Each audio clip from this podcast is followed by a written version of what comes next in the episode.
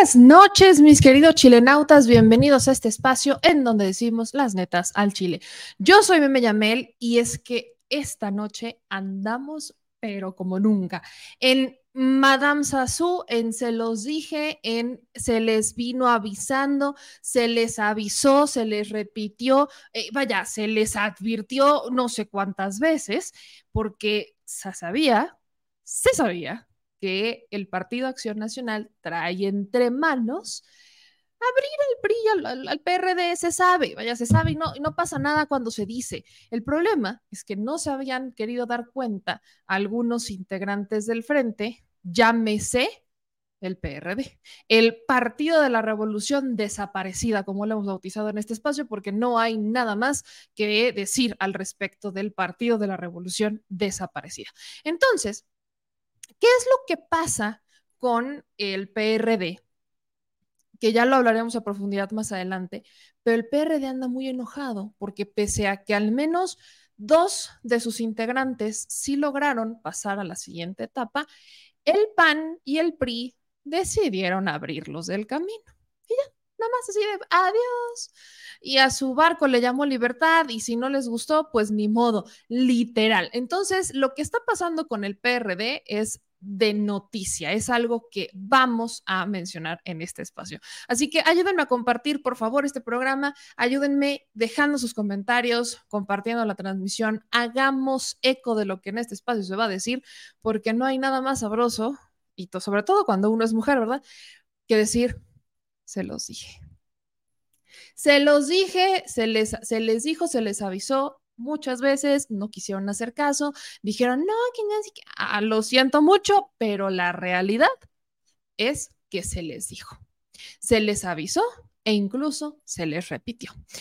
Es muy interesante lo que pasa en la política del lado de la oposición, también del lado de Morena, pero vamos a darle, mi gente chula, porque hay mucho que decir. Aquí ya voy viendo que se van conectando. Gracias a todos los que nos siguen de por sí en nuestros canales, que nos siguen en nuestros espacios informativos, en Twitter, en TikTok. Bueno, ya no es Twitter, es X, no importa. yo, yo le voy a seguir siendo Twitter a X. Pero bueno, ya saben que ahí nos pueden seguir. También en Instagram tenemos dos Instagrams para todos ustedes.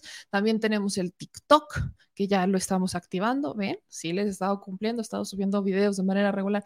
Y gracias a todos los que, como siempre, nos comparten qué están haciendo a estas altas horas de la noche para compartir con nosotros y decir las cosas como se deben de decir. Aquí eh, nos ve Ernesto desde Atlanta, por ejemplo. Aquí nos ve desde Atlanta, Ernesto. Este, nos dicen también por acá en otros comentarios que nos ven desde Merced, California. Un abrazo a Juan del Real. A Gabriela, aquí vemos a María Isabel que le dice a Gabriela que se conecte en este momento, hermana, que se conecte. Vamos a darle. Gracias a todos los que están compartiendo. Y Aquí nos dice Guadalupe, eres grandiosa como informadora, soy tu fan de 63 años. Un abrazo a nuestra querida Guadalupe que nos está viendo, Guadalupe Guerrero Hernández. Y pues vamos a empezar. Vamos a darle. Aquí nos ven también desde Veracruz, desde Iztapalapa, arriba Iztapalapa, a la bandita de Twitch. Uno no puede olvidar a nuestra bandita de Twitch. Un abrazo a nuestra bandita de Twitch, siempre fieles, nuestra bandita de Twitch. Pues vamos a darle, gente chula. Antes de hablar del PRD, quiero hablar del PAN. No quiero hablar particularmente del PAN. Y es que el día de hoy, el Frente dio a conocer quiénes son los aspirantes que lograron juntar sus firmas y que ganaron y que salieron victoriosos. Y en esta lista estaban, y, quiero recordar esto porque en la entrevista que le dio este panista desertor, este panista que exhibió a toda la familia del PAN, Jorge Luis Preciado, a los periodistas, justamente dijo que los resultados iban a quedar así. O sea, literal lo mencionó, que quienes iban a pasar al siguiente proceso eran eh, por parte del PAN, Xochil Gálvez, Santiago Krill y eh, Cabeza de Vaca.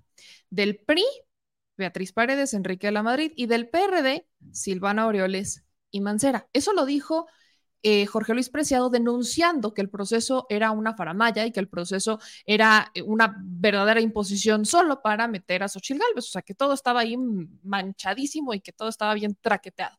Entonces, cuando Jorge Luis Preciado dice eso hace un día, o sea, estamos hablando del 8 de agosto, lo dice No, 7 de agosto lo dice Jorge Luis Preciado. No, sí fue el 8, fue el 8 de agosto cuando lo dijo Jorge Luis Preciado con los periodistas. Llega el 9 de agosto y entonces ya y comparte cómo es que habían quedado. Les voy a compartir este primer hilo de Laura Brujés para que lo vean. Dice lo siguiente en este hilo. Les comparto el reporte de las participaciones totales de los aspirantes del Frente Amplio por México. El conteo de simpatizantes de cada aspirante se hizo con detalle por origen de su apoyo, registros de promotores y registros de partidos. Y aquí, por ejemplo, te pone como, échense esta, eh, Silvano Aureoles saca 288 mil firmas, Santiago Krill 358 mil, eh, Enrique Octavio, ya no sabía que se llamaba Octavio, pero Enrique de la Madrid, 344 mil. Luego brincamos a Berta Xochitl, que es la que tendría mayores registros, mayores firmas, con 554 mil 699. De ahí está Francisco Javier García Cabeza de Vaca con 195.548 firmas. Luego tenemos a Miguel Ángel Mancera, también con 195.575 firmas, y Beatriz Paredes con 451.934 firmas. Entonces, literal, lo que dijo Jorge Luis Preciado era que estas eran las firmas que iban a quedar y es lo que quedó. Aquí está, de hecho, Jorge Luis, que solamente tuvo, según este, el proceso del PAN, 14.729. Él dice que le machucaron 150.000, pero bueno, se supone que para pasar a la siguiente etapa, pues tenían que pasar con 150 mil firmas. Entonces, sí, si esto es real, pues Silvano Aureoles sí cumplió con sus firmas. Silvano trae 288 mil 90 firmas y también Miguel Ángel Mancera tiene 195 mil. Pero lo que nos brinca mucho es el caso de Cabeza de Vaca, porque al menos todos los demás sí están en territorio nacional, sí llegaron a hacer eventos, sí fueron, ok. Pero cabeza de vaca, ¿qué? Cabeza de vaca ni estaba en, el país, ni está en el país cabeza de vaca. Cabeza de vaca anda en Estados Unidos, existe una alerta migratoria eh, en nombre del señor. Y aquí, ¿quién fregados le juntó las firmas? ¿Quién se las junta? Bueno, pues también terminaron machucándole a él su proceso. No solamente terminaron abriendo a los del PRD, sino que también terminaron abriendo a cabeza de vaca. Pero las versiones de por qué abrieron a cabeza de vaca son un tanto diferentes dependiendo quién las diga. La versión de cabeza de vaca, que se las voy a poner ahorita según su propio video, es que se supone que las firmas las tenían que juntar en 17 entidades. No solamente son 150 mil firmas, sino que tenían que ser 150 mil mínimo repartidas en 17 entidades de la República Mexicana. Entonces, la versión de cabeza de vaca es que, pues sí juntó las 195 mil firmas, pero que no eran de 17 entidades de la República. Pues, ¿Cómo iban a ser si ni siquiera está aquí? Pero bueno, escuchen lo que dijo cabeza de vaca. Amigas y amigos. Quiero agradecer a las y los ciudadanos de todos los estados del país quienes nos brindaron su apoyo en la recolección de las firmas para poder ser el responsable de la construcción del Frente Amplio por México. Muy en especial a mis paisanos de Tamaulipas, donde rebasamos por mucho todas las expectativas. Así como a mi familia, a mi esposa Mariana, a mis hijas, a mis hijos que siempre estuvieron conmigo. Todo mi reconocimiento a los voluntarios, que dedicaron su tiempo y esfuerzo para la recaudación de firmas. Gracias a esto, logramos el apoyo de más de 195 mil mexicanas y mexicanos. Esto a pesar de la absurda persecución política de la que he sido objeto por parte de un gobierno autoritario que ocupa las instituciones y la justicia con mentiras para atacar a la oposición. Sé que somos muchos, pero muchos más millones de mexicanos, los que creemos que podemos tener un México próspero y con oportunidades para todos. A pesar de que recibimos firmas de todo el país y del extranjero, hay una regla que limita el número de firmas por estado. Me hubiera gustado que fueran un poco más flexibles con los tiempos de recaudación de firmas, así como lo fueron con las fallas que hasta el día de hoy presenta la plataforma. Pero reglas son reglas y yo me apego a los lineamientos del frente. Esta lucha no se trata de mí, se trata de México y de los mexicanos. Esto va más allá de la política. México es la única prioridad. Estoy dispuesto a dar la batalla por el país que soñamos de la mano de la gente, de la mano de la ciudadanía y del Frente Amplio por México. Sin embargo, más allá de todo, esto me alienta y me motiva a continuar trabajando, poniendo toda mi capacidad, tiempo y esfuerzo en la construcción de un México democrático, un México libre y seguro. Estoy convencido que de la mano de la ciudadanía en el 2024 tendremos la gran oportunidad de construir el México que todos soñamos. Vamos a seguir echados para adelante. Arriba México. Ahora resulta que este hombre sigue reglas. Ahora vean ustedes el obediente, le llaman a cabeza de vaca. La víctima obediente que nunca puso un pie en México para juntar las firmas, pero hoy decentemente va a seguir las reglas y se va a bajar. Mi querida Marta Olivia, yo no puedo hablar de estos temas sin invitarte porque, pues es que tú sabes más que yo.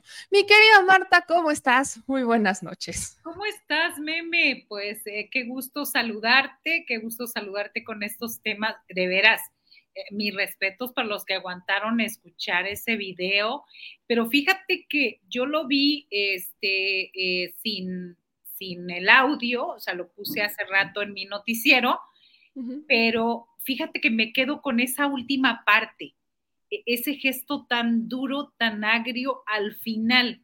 Es decir, aunque no sé qué se haya tomado, ahí está.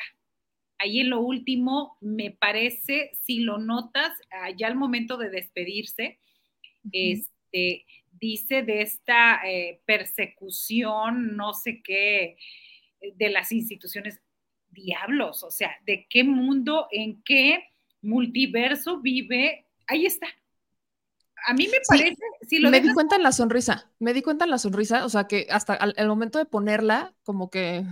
Forzado, eh, sin, sin, quererlo hacer, eh, más que motivado por el futuro y el 2024, se notaba, sí, diría López Dóriga, descuadrado, desquebrajado, se notaba eh, preocupado, sí lo vi.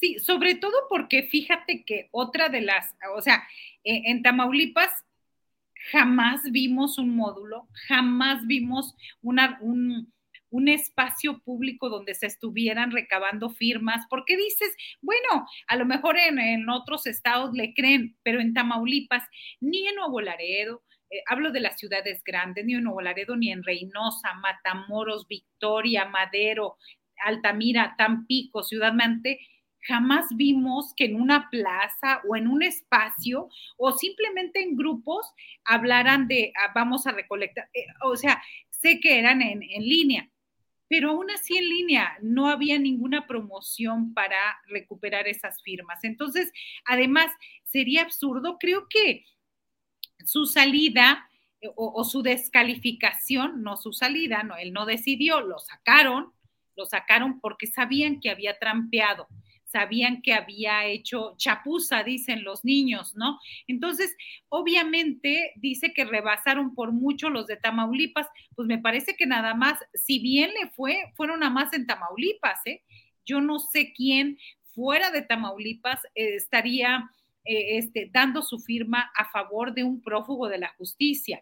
Hace dos semanas lo entrevistaron de, en Milenio Televisión y dijo otra mentira. Dijo, yo voy y vengo a Tamaulipas, voy y vengo, regreso y ando falso, falso porque sigue teniendo una alerta migratoria del Instituto Nacional de Migración y cualquier intento de él de ingresar al país es detenido. Entonces, obviamente e, e, es un personaje digno de, este, de ser analizado porque miente y miente de manera eh, constante y me parece que también se cree sus mentiras. Así que más mal le ha hecho bien que lo hayan descalificado de la oposición porque los dibujaba de pies a cabeza de pies a cabeza lo que es la arbitrariedad, la corrupción, la opacidad, 32 mil millones de pesos volando, que no se ha comprobado cuál ha sido su destino y como para que el señor diga que este es perseguido político por Dios, no es lo mismo ser un perseguido político que un político perseguido. Me parece que él va dentro del segundo ámbito, meme. Marta, dices algo que creo que es muy importante. Cabeza de Vaca no ha pisado territorio nacional. Hay una alerta migratoria que si él llega a cruzar hacia México, indudablemente nos vamos a enterar qué pasó a México. No va a pasar desapercibido porque la justicia todavía lo está buscando. Luego, dos, eh, dice Cabeza de Vaca que eh, obtuvo firmas de todos lados, incluso del extranjero, pero por ejemplo en Tamaulipas nos dices, nunca vimos un solo módulo. Entonces lo que te quiero preguntar es, ¿cómo es posible que si las firmas las recabaron o cómo es posible que Cabeza de Vaca juntar esas firmas? ¿Existe una posibilidad que hubiera sido de aquellos que fieles servidores a cabeza de vaca en Tamaulipas o de estas redes calderonistas que se extienden más allá. Recordemos que cabeza de vaca eh, creo que es de los últimos servidores del PAN de esta, de esta línea de Calderón, trabajó en su administración, fue muy cercano al expresidente Calderón. Entonces, cabeza de vaca, ¿cómo desde lo que tú conoces y, se, y, han logrado reportar de este personaje, cómo le hizo, cómo le pudo hacer para conseguir estas supuestas 195 mil, mil firmas que no cumplieron con los requisitos del partido, pero que están registradas a su nombre? Pues esa es la gran pregunta, eh, Meme, esa es la gran pregunta, porque estamos hablando de, por ejemplo, sus aliados, eh, eh, sus aliados en Tamaulipas. El, el, cuerpo burocrático de Tamaulipas está, este, pues muy decepcionado de lo que iba a ser eh, el gobierno que llamaba del cambio, de los vientos del cambio. Entonces, no creo que algún burócrata, vamos a suponer de los 15 mil burócratas del gobierno del estado, 15 mil, ni siquiera les alcanza, ni, no creo ni el 10% que haya votado por él. Es decir, eso sería una cuestión de que para investigar dentro del mismo Frente Amplio por México y que eh, eh, les abonaría a la transparencia, ¿eh? De dónde, de dónde obtuvieron esos, este, e, esas firmas electrónicas, porque, insisto, aunque sabemos que fue vía electrónica, no vimos publicidad en ningún lado, ni, ni siquiera algún evento de vengan a firmar o los invitamos a firmar, no vimos nada de eso. Entonces, e, esa es la gran, la gran este, duda que harían bien de que no fueran bots o no fueran este o que fueran verificadas esas firmas, eh, eh, sabiendo cómo se manejan en el Frente Amplio por México, se me hace que es muy difícil que se logre saber de dónde salieron esas firmas y que si fue en Tamaulipas, vamos a suponer, mira, son 150 mil personas de 17 estados a cuánto, cuánto aparece más o menos como 20, vamos a sacar eh, la división para tener eh, estas 150 mil para que fueran de Tamaulipas. Vamos, entre qué? 17. No podrían ser más que 8,823 de Tamaulipas. Ah, tal vez sí las pudo juntar este, comprando, comprando votos, comprando los accesos, pero eran 8 mil. No podía tener más de esas firmas y me parece que ahí es donde eh, la trampa. Y la otra es que pudo él bajarse de la contienda, eso tampoco me consta, eh, lo estoy, estoy haciendo una inferencia y lo subrayo. Tampoco pudo haberse bajado porque sí, pero si descubrían que la mayor cantidad pudieran ser de tamaulipecos, cuando no podían rebasar los 8.823 memes. Ahora, Marta, en, en estructura de panistas, de, en Tamaulipas nos hablas de la estructura burócrata, está decepcionada de, lo que está pasando y de su propio ex líder moral en, el Estado. Pero Cabeza de Vaca llegó a tener poder en otros estados, digamos que un poder eh, como moral con el Partido Acción Nacional. Es más, eh, esta narrativa de cabeza de vaca de víctima de persecución política, de que el Estado me tiene miedo, la, la, la, la, la, la, llegó a hacer eco entre otros panistas en el Estado, llegó a permear, alguien se la creyó. Obviamente no hablo de los que están en contra de cabeza de vaca, lo han cuestionado, sino hablo de su propio círculo o de este propio círculo partidista. Esto permeó o no permeó, o es un discurso que entre más lo menciona, más se pierde. Sí, sobre todo que a ver, mm, yo no recuerdo algún movimiento de apoyo a Francisco García Cabeza de Vaca en, Nuevo León, no recuerdo ningún comité en Jalisco, en Michoacán, en Quintana Roo, en Yucatán, en Sonora, en Chihuahua, y nunca vimos un comité de apoyo a cabeza de vaca. Es decir, esto significa que eran sueños guajiros del eh, tejano tamaulipeco, que no había real, eh, no había una un apoyo real, ni siquiera en Tamaulipas, ni siquiera en su estado. Me parece que siempre lo dijimos, meme, en nuestros espacios informativos, que él eh, eh, repetía esta mentira tantas veces que se la creyó. Lo, sus publirelacionistas lo llegaron a decir en todas partes. Hoy mismo eh, en los chats de periodistas y políticos que en, los que estamos incluidos algunos, eh, todavía seguían eh, este, haciendo publicidad y todos los demás, pues yo lo veía y me reía. O sea, ¿quién puede creer que cabeza de vaca tenga algún apoyo? Si en las encuestas más recientes, que estamos hablando del financiero, estamos hablando de Encol y estamos hablando de, de las eras de Motecnia, en ninguna de estas encuestas aparece el nombre de Francisco García Cabeza de Vaca. Y por eso decíamos, ¿cómo es posible que alguien que se dice con tanto apoyo, o no sé, meme, a lo mejor no me he informado suficiente, a lo mejor ustedes sí vieron algún comité de apoyo, por ejemplo, en Puebla, en la Ciudad de México, en Guanajuato, no sé. O sea, la debo, ¿no? No, lo recuerdo, ¿eh? No. no lo recuerdo honestamente. Entonces, otra vez volvemos al punto de que solo existía en su loca cabecita, porque no había ni comités. Lo que sí empezó a hacer con todo el recurso que se robó de Tamaulipas es empezar a hacer espectaculares en la Ciudad de México, en muchas entidades nos reportaban, al menos en unas 10 entidades había espectaculares y nadie sabe de dónde salió ese dinero para este, pagarlos. Los tamaulipecos lo tenemos claro, salió del erario salió de todo ese dinero eh, no rendido ni transparentado. No es una cifra menor, meme, 32 mil millones de pesos. Sí, es una cifra escandalosa. Y justo a eso quiero llegar, mi querida Marta.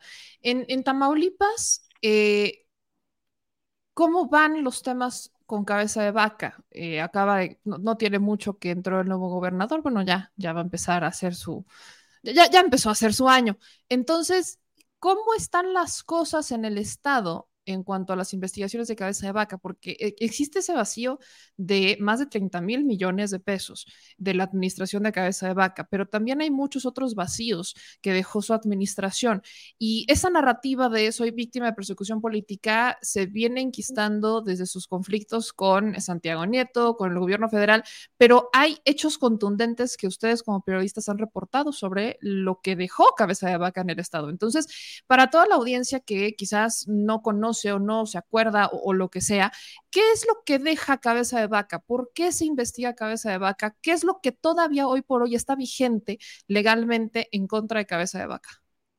Sí, eh, primero que Cabeza de Vaca este, dejó en Tamaulipas, eh, recordemos que hubo 86 años de gobiernos del PRI y Cabeza de Vaca encabezó el primer gobierno del Partido Acción Nacional. Este, se llegó con un discurso, este discurso muy, muy a la Vicente Fox, muy, muy entrón, muy este, eh, decía él, echado para adelante, muy de vamos a romper con el PRI, cuando en realidad pasa el tiempo y se empieza a conocer la forma en cómo él llega y llegó por una negociación. Llega con una negociación con el gobierno del PRI para, este, para llegarle el camino. Entonces, no hubo tanto arrastre de eh, su figura. Y yo recuerdo que para él entró en primero de octubre del 2016 y para ese tiempo, perdón, este, para ese tiempo, para el 2017, ellos ya soñaban con llegar a ser el candidato presidencial. Alguien eh, se le acercó al oído y le empezó a decir, tienes tanto impacto que puedes llegar a ser este candidato presidencial. Y yo recuerdo que en las reuniones de voceros del gobierno del estado le empezaron a decir eso, le, le doraron la píldora que él podría hacer eso. Y él se la creyó y empezó a invertir en ese sentido. ¿Cuáles son, eh, cómo termina Cabeza de Vaca? Termina desaforado con una controversia constitucional en la Suprema Corte, donde la Corte fue la principal cómplice del gobierno de cabeza de vaca porque no resolvió, nunca resolvió la situación y lo resolvió ya cuando se iba. Eh, mañosamente los ministros de la Suprema Corte de Justicia de la Nación son también los responsables de la impunidad que hay en Tamaulipas con cabeza de vaca. Hay que decirlo con todas sus letras y con todas sus palabras. Y también un juez, Faustino Gutiérrez Pérez, que es el, el juez de cabecera un juez que está a las órdenes de Norma Piña, la presidenta de la Suprema Corte de Justicia de la Nación, quien ha protegido los intereses de los cabeza de vaca. Y él tiene eh, eh, este, delitos, delitos por defraudación fiscal, por lavado de dinero, por delincuencia organizada, por este, en estos son los delitos más eh, principales. la orden de aprehensión se amparó y este mismo juez le otorgó una suspensión provisional. No quiere decir que con eso se terminó el juicio. El juicio sigue y tan sigue, meme, que no puede entrar al país. Tan sigue que no pudo regresar desde que salió huyendo por la puerta trasera el 27 de septiembre del 2022. Así que a pesar de todas esas palabras y esos mensajes y todo eso que diga, la realidad es que el Señor es un prófugo de la justicia y la realidad es que los, el juez y los jueces y la Suprema Corte lo ha protegido y ellos son los responsables de la impunidad que hay en Tamaulipas. Esa es en una primera parte. La segunda es que él retacó, llenó al Poder Judicial y lo tienen manejado el Partido Acción Nacional. David Cerda, su ex eh, eh, jefe de gabinete, es el presidente del Supremo Tribunal de Justicia de Tamaulipas. Y ahí están todos los exiliados del panismo y ahí son inamovibles. ¿Por qué? Pues porque con el, en el Congreso del Estado, el Partido Acción Nacional hizo una serie de trampas y trapacerías para quitarle a Morena el, mando del Congreso del Estado. Desde que eh, ganó Américo Villarreal Anaya, lo que hizo cabeza de vaca fue torcer la ley junto con sus diputados panistas una y otra vez, una y otra vez, y tanto han sumido en, una, eh, en un bache gigantesco al Congreso del Estado. Entonces hablamos del Poder Ejecutivo en manos de Morena, el Poder Legislativo dividido en el Congreso del Estado y el Poder Judicial en manos del PAN. Es decir, ahora, ayer mismo el eh, la Suprema Corte de Justicia de la Nación dijo, determinó a favor del PAN diciendo que no se puede mover al fiscal general de justicia y a los fiscales demás nombrados si no es con las dos terceras partes del voto en el Congreso del Estado. Y eso es mañoso, porque porque en este momento no tiene la mayoría, las dos terceras partes. Sí es mayoría simple morena, pero no tiene las dos terceras partes y hay que subrayarlo y decirlo por la traición de cuatro diputadas locales eh, que llegaron por Morena y se entregaron a los brazos de cabeza de vaca y del Partido Acción Nacional. Mi querida Marta, quiero cerrar justo con eso, porque estamos en tiempos donde va a haber elecciones el próximo año que no solamente competen al estado de Tamaulipas, pero que suponen la continuidad de la transformación y de este movimiento que promete desplazar a esa vieja política como la de cabeza de vaca. Eh, creo que el, caso de Tamaulipas es uno de los más emblemáticos de cómo un año antes de la elección de gobernador ganaron de manera importante el Congreso y terminan perdiendo esa mayoría por traiciones que se dieron de quienes fueron postuladas por el partido y ahora están con el Partido Acción Nacional. Entonces, eh, como reflexión, el caso de Tamaulipas, ¿qué le debería de decir a los electores, que son los que les abrimos la puerta a los políticos, y también al partido al momento de elegir a sus candidatos para que no se repitan casos como eh, las traiciones de Tamaulipas en el Congreso? Sí, sobre todo que me parece que la gran lección para Morena es escoger eh, quiénes son sus representantes, quiénes eh, están buscando este, este farol, esta luz, esta fama de cinco minutos. Y mira, qué lamentable porque eh, eh, cuatro diputadas, dos de ellas renunciaron a Morena un día antes de empezar la legislatura, es decir, el 30 de septiembre del 2021. Ellas este, renunciaron y anunciaron que se iban al Partido Acción Nacional. Posteriormente lo hicieron otras dos diputadas. Entonces, eh, me parece que eh, eh, Cabeza de Vaca ganó porque invirtió en ellas. Se habla de entre 5 y 10 millones de pesos de, por los que se vendieron ellas. Eh, es lamentable, esto nos habla de, la degradación en la política. Y, y, la elección para Morena, porque fíjate que una de ellas, Leticia Sánchez Guillermo, es lo más lamentable.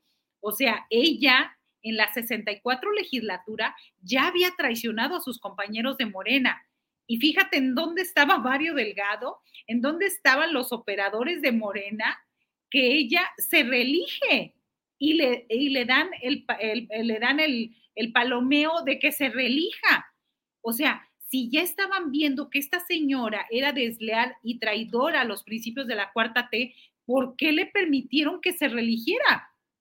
Ella este, ha protagonizado varios escándalos, uno de ellos casi golpeando al alcalde de Morena de Matamoros, de donde ella es, eh, Mario Alberto eh, López Hernández, eh, alias La Borrega, este, golpeándolo, este, agrediéndolo por orden de los cabecistas y de los panistas.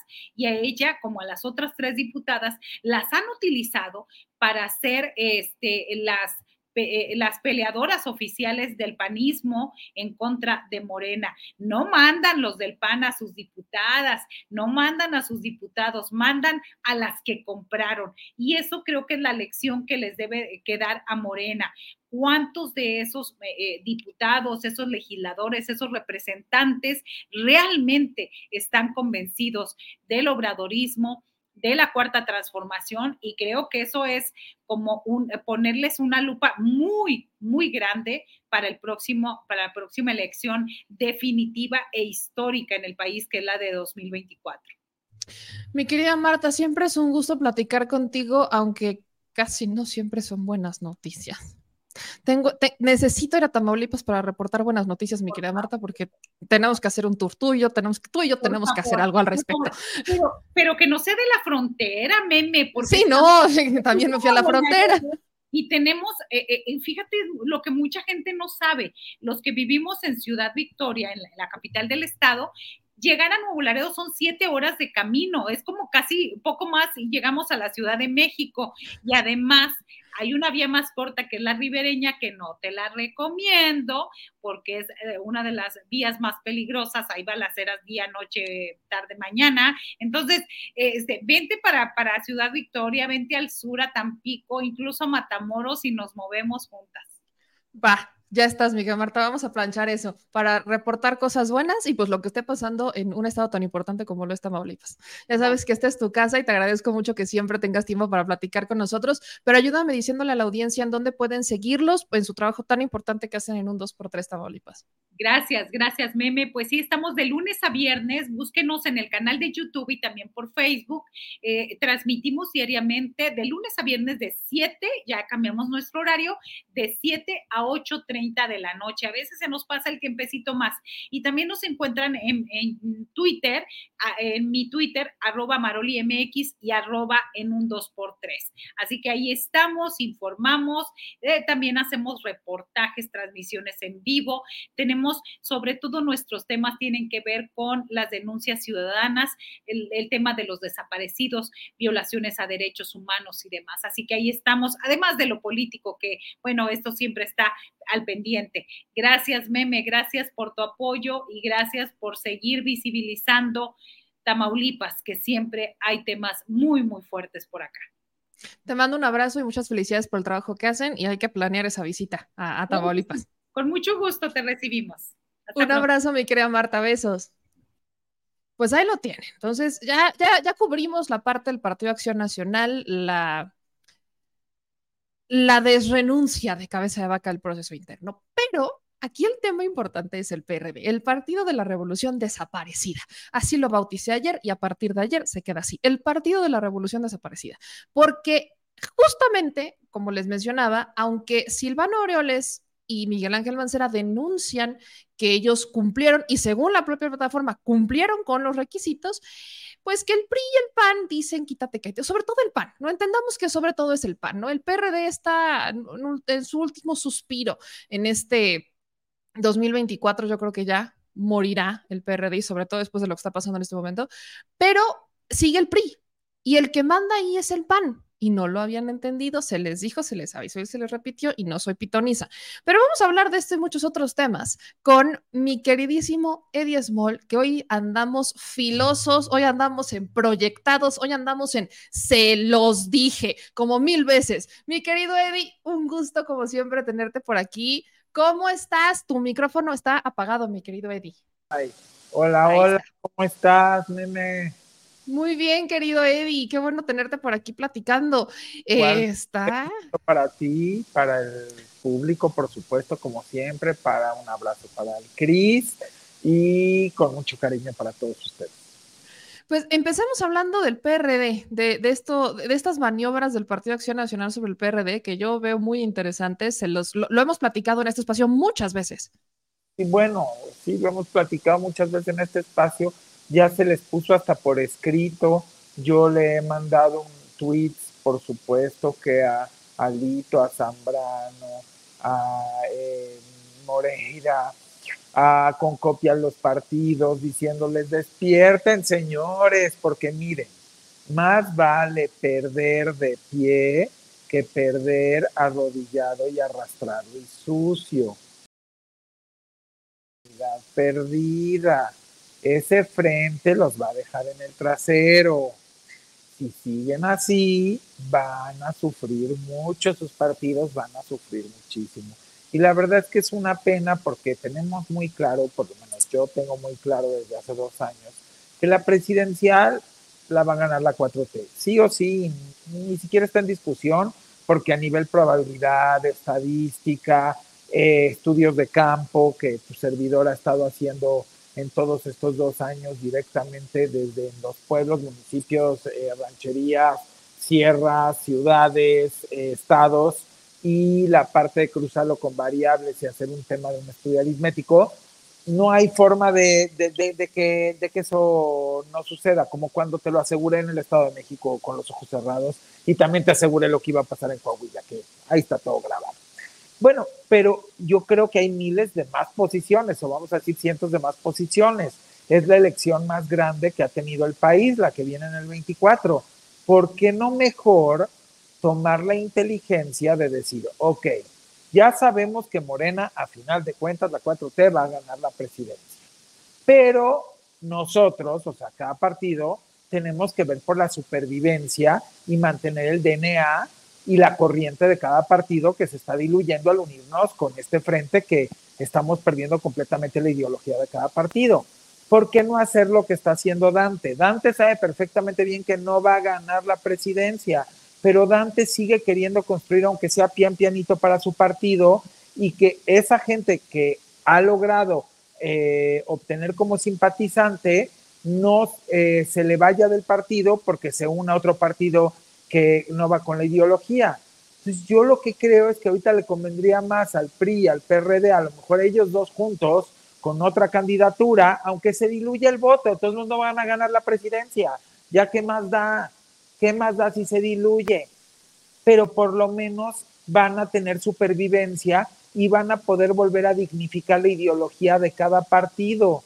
O vaya que saque uno el PRD que saque uno el PRI, que saque el otro, y que cada quien rescate eh, la ideología y la dignificación de cada partido. Yo creo honestamente y que sí es muy importante que eh, esto se haga, porque de lo contrario, verdaderamente van a sufrir mucho. Ya están viendo lo que se les advirtió, ya lo están viviendo en carne propia los están ninguneando, los están denigrando, los están dejando atrás. El que sale y toma el micrófono es Marco. Alito lo dejan por ahí botado atrás hasta con la cara para abajo. El señor Zambrano por ahí también con la cara para abajo.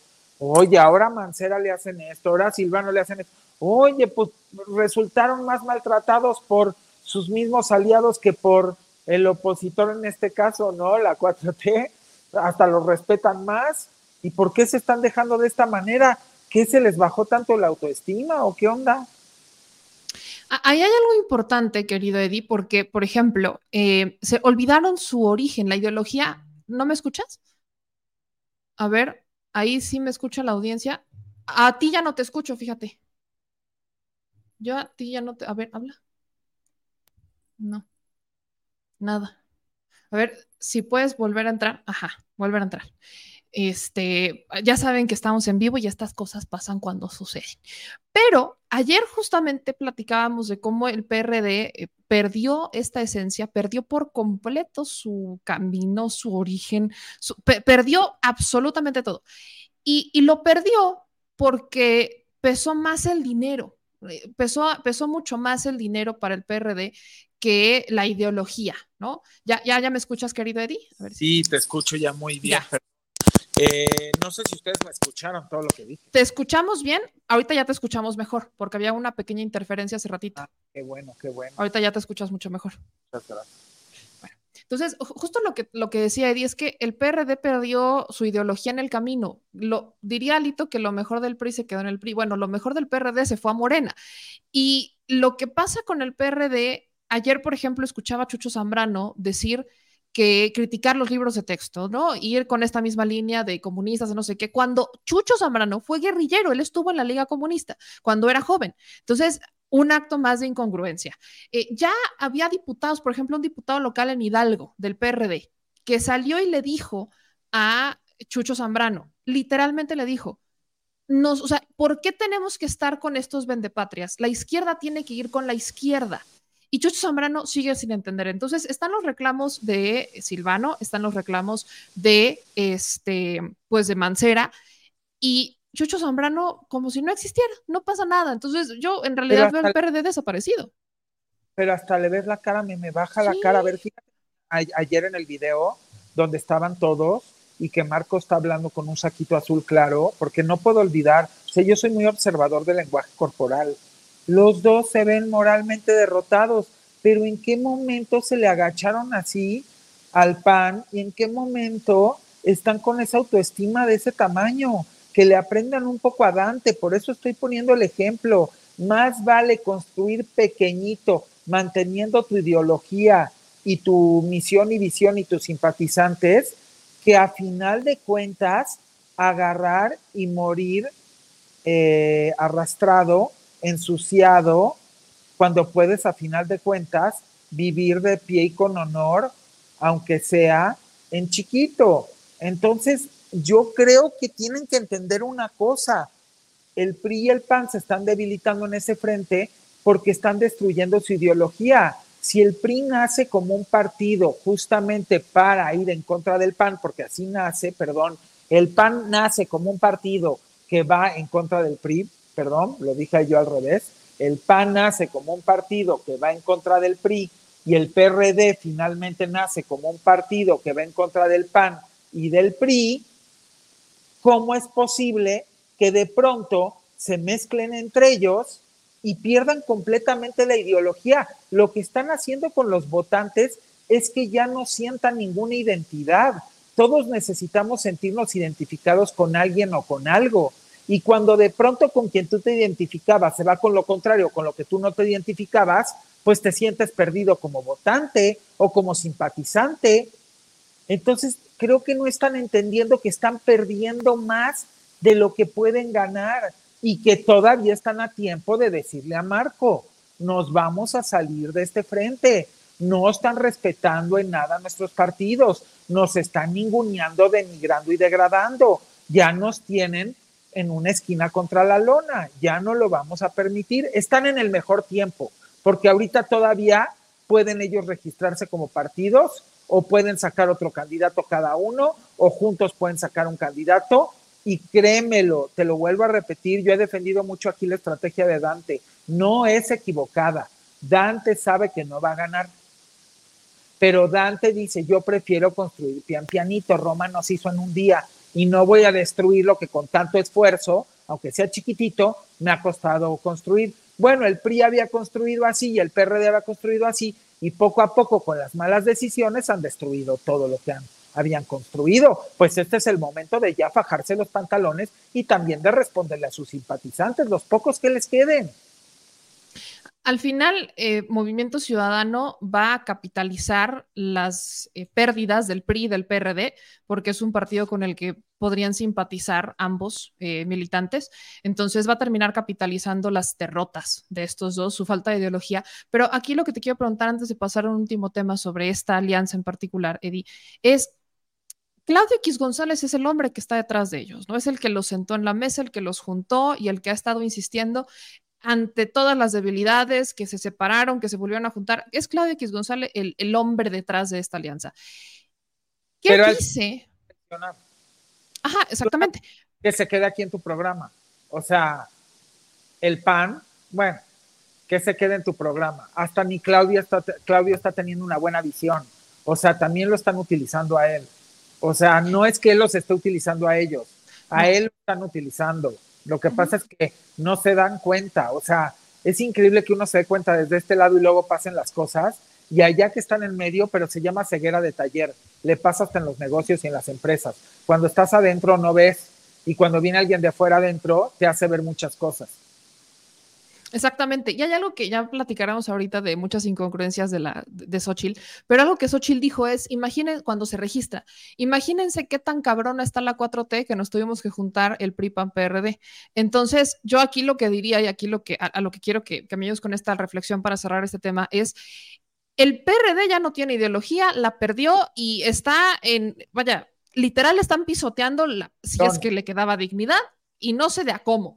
Sigue el PRI, porque aquí el único que está saliendo medio ganón es el PAN, porque si el día de mañana llega 2024 y se separan o desaparece el PRD, el PRD ya no tiene gobiernos en el Estado, el PRI solo le quedan dos y es el PAN el que tiene, sí ha estado perdiendo, pero es el que mantiene el mayor cantidad de gobiernos, es el que todavía tiene cierto poder.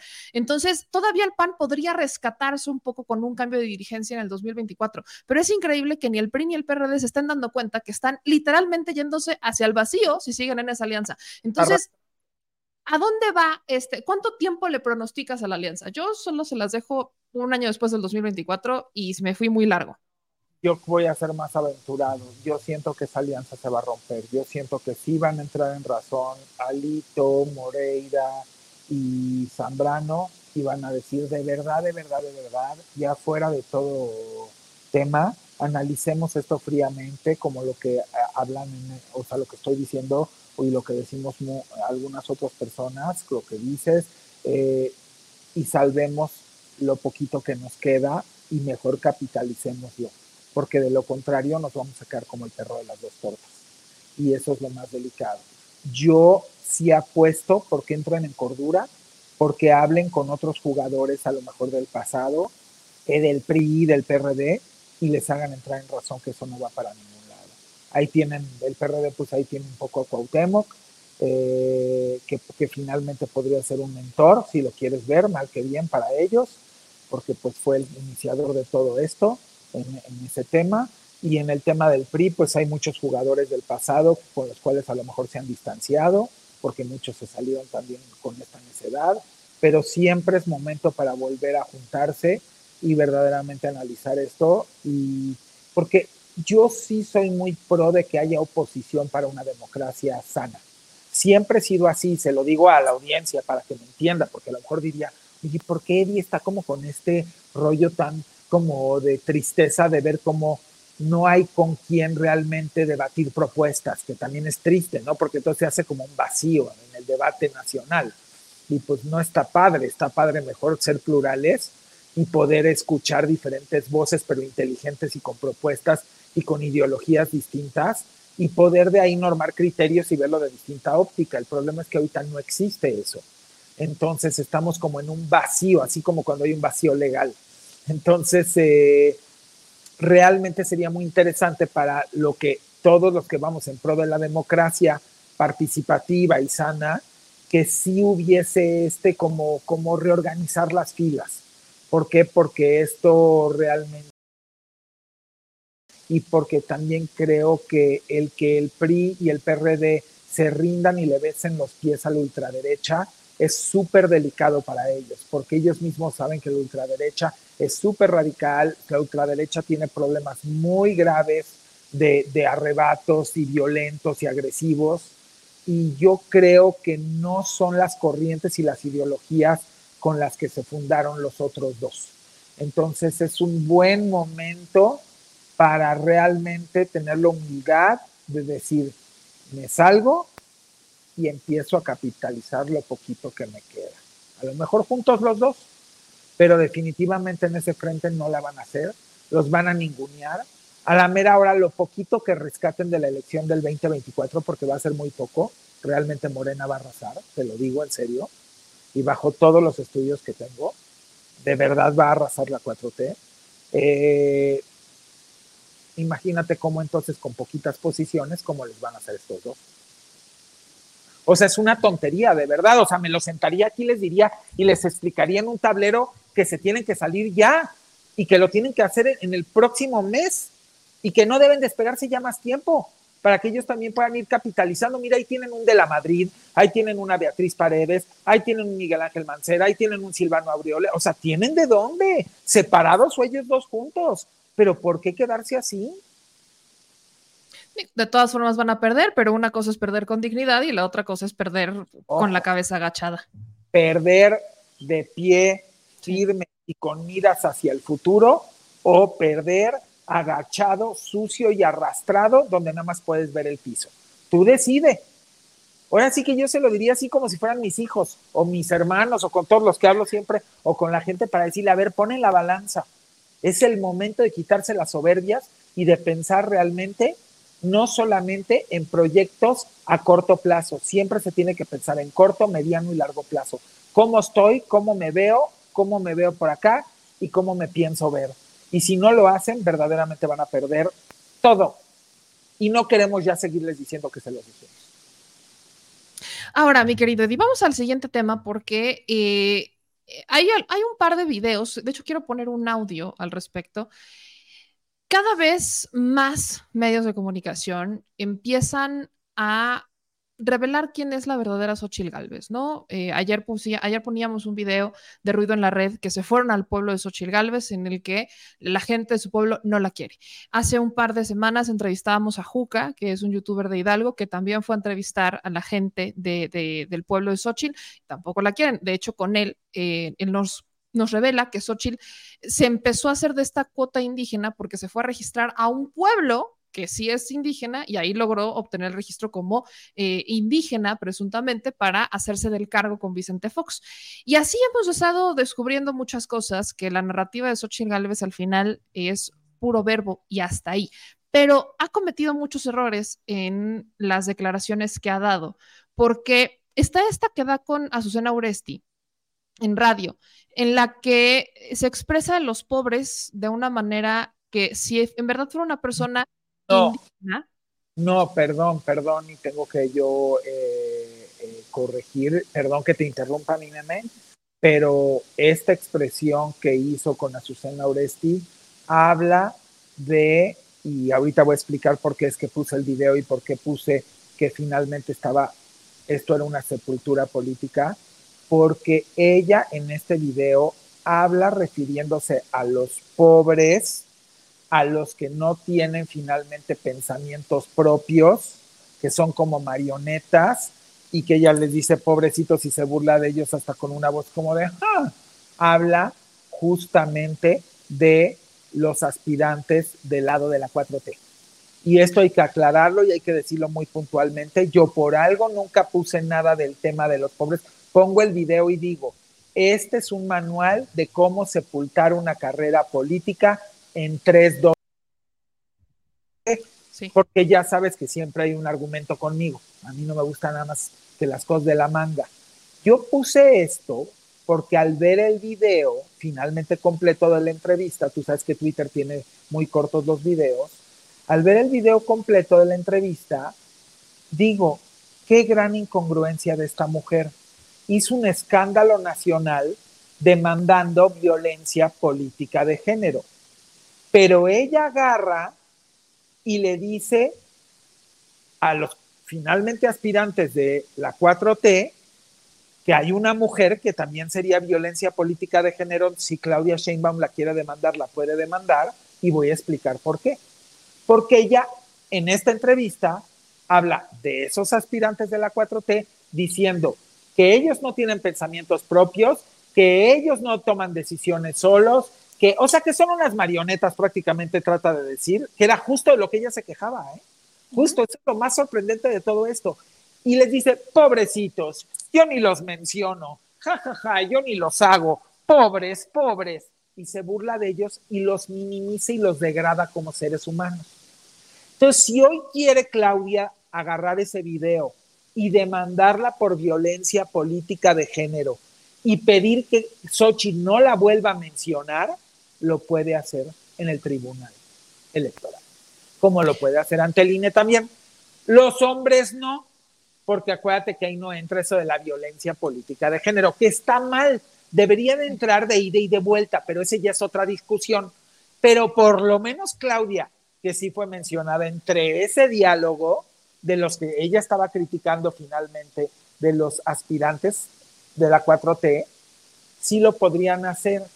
Pero lo más, y que de verdad deberían todos los periodistas de cuestionarles, decirle, oye, Xochitl, ¿con qué cara mañana tú vas a poder salirle a pedirle al presidente que no vuelva a hablar de ti, que no, que no pudiera decir que eres una marioneta, que no pudiera decir que, que tú no tienes pensamientos propios, que no pudiera esto? Si tú a una mujer siendo mujer eres capaz de hacer esto en una entrevista en televisión nacional públicamente, ¿con qué derecho te fuiste a silenciar al presidente? Si finalmente tú estás haciendo lo mismo de lo que tú te quejaste. Y eso es lo que nadie me entendió con mi tweet, o pocos, porque sí hubo pocos que sí lo entendieron. Y me dijeron, oye, qué analítico eres. Nosotros pensamos que lo estabas poniendo porque querías confundir que ella hablaba de los pobres. Y dije, no, señores, estoy hablando de esta situación, que para quien lo ve de bote pronto, podría pensar que si habla de los pobres, te la compro. Pero creo que hay que ser justos y aclararlo y si te fijas en mi tweet, yo en ningún momento hablo de los pobres. ¿Qué dice mi tweet? Me meto ahí lo puedes leer. Ahorita lo, voy a leer justo, pero para que todos estén en contexto, porque hay quienes no vieron ni escucharon lo que dijo Xochitl, este fue el video que empezó a circular, que subes, o es estos son los videos, los audios, es un fragmento en realidad de 22 segundos en el que Xochitl habla justamente de cómo son manipulables y cómo son unos títeres. Quiero que lo escuchen y leo tu tweet para que todavía entre con mayor sentido. Correcto. Porque los pobres no tienen ideas propias. Porque ellos nomás van a tratar de subir atacándome. Porque los pobres no tienen pensamiento propio. Eso es su problema. Que, yo, yo ni hablo casi de ellos en mis eventos. Yo ni les dedico un minuto. O sea, la verdad. Yo me dedico a hablar de lo que pienso, de lo que creo por el país. Porque soy una mujer con pensamiento propio. Entonces, no me preocupa. Porque los pobres no tienen ideas propias. Ahí está, ¿no? Eso es lo que dices, ese, eso es lo que, ese es el fragmento de audio que suben. Lo que tú pones en tu tweet, y aquí está todo, es un hilo completito, ahí les va, aquí está.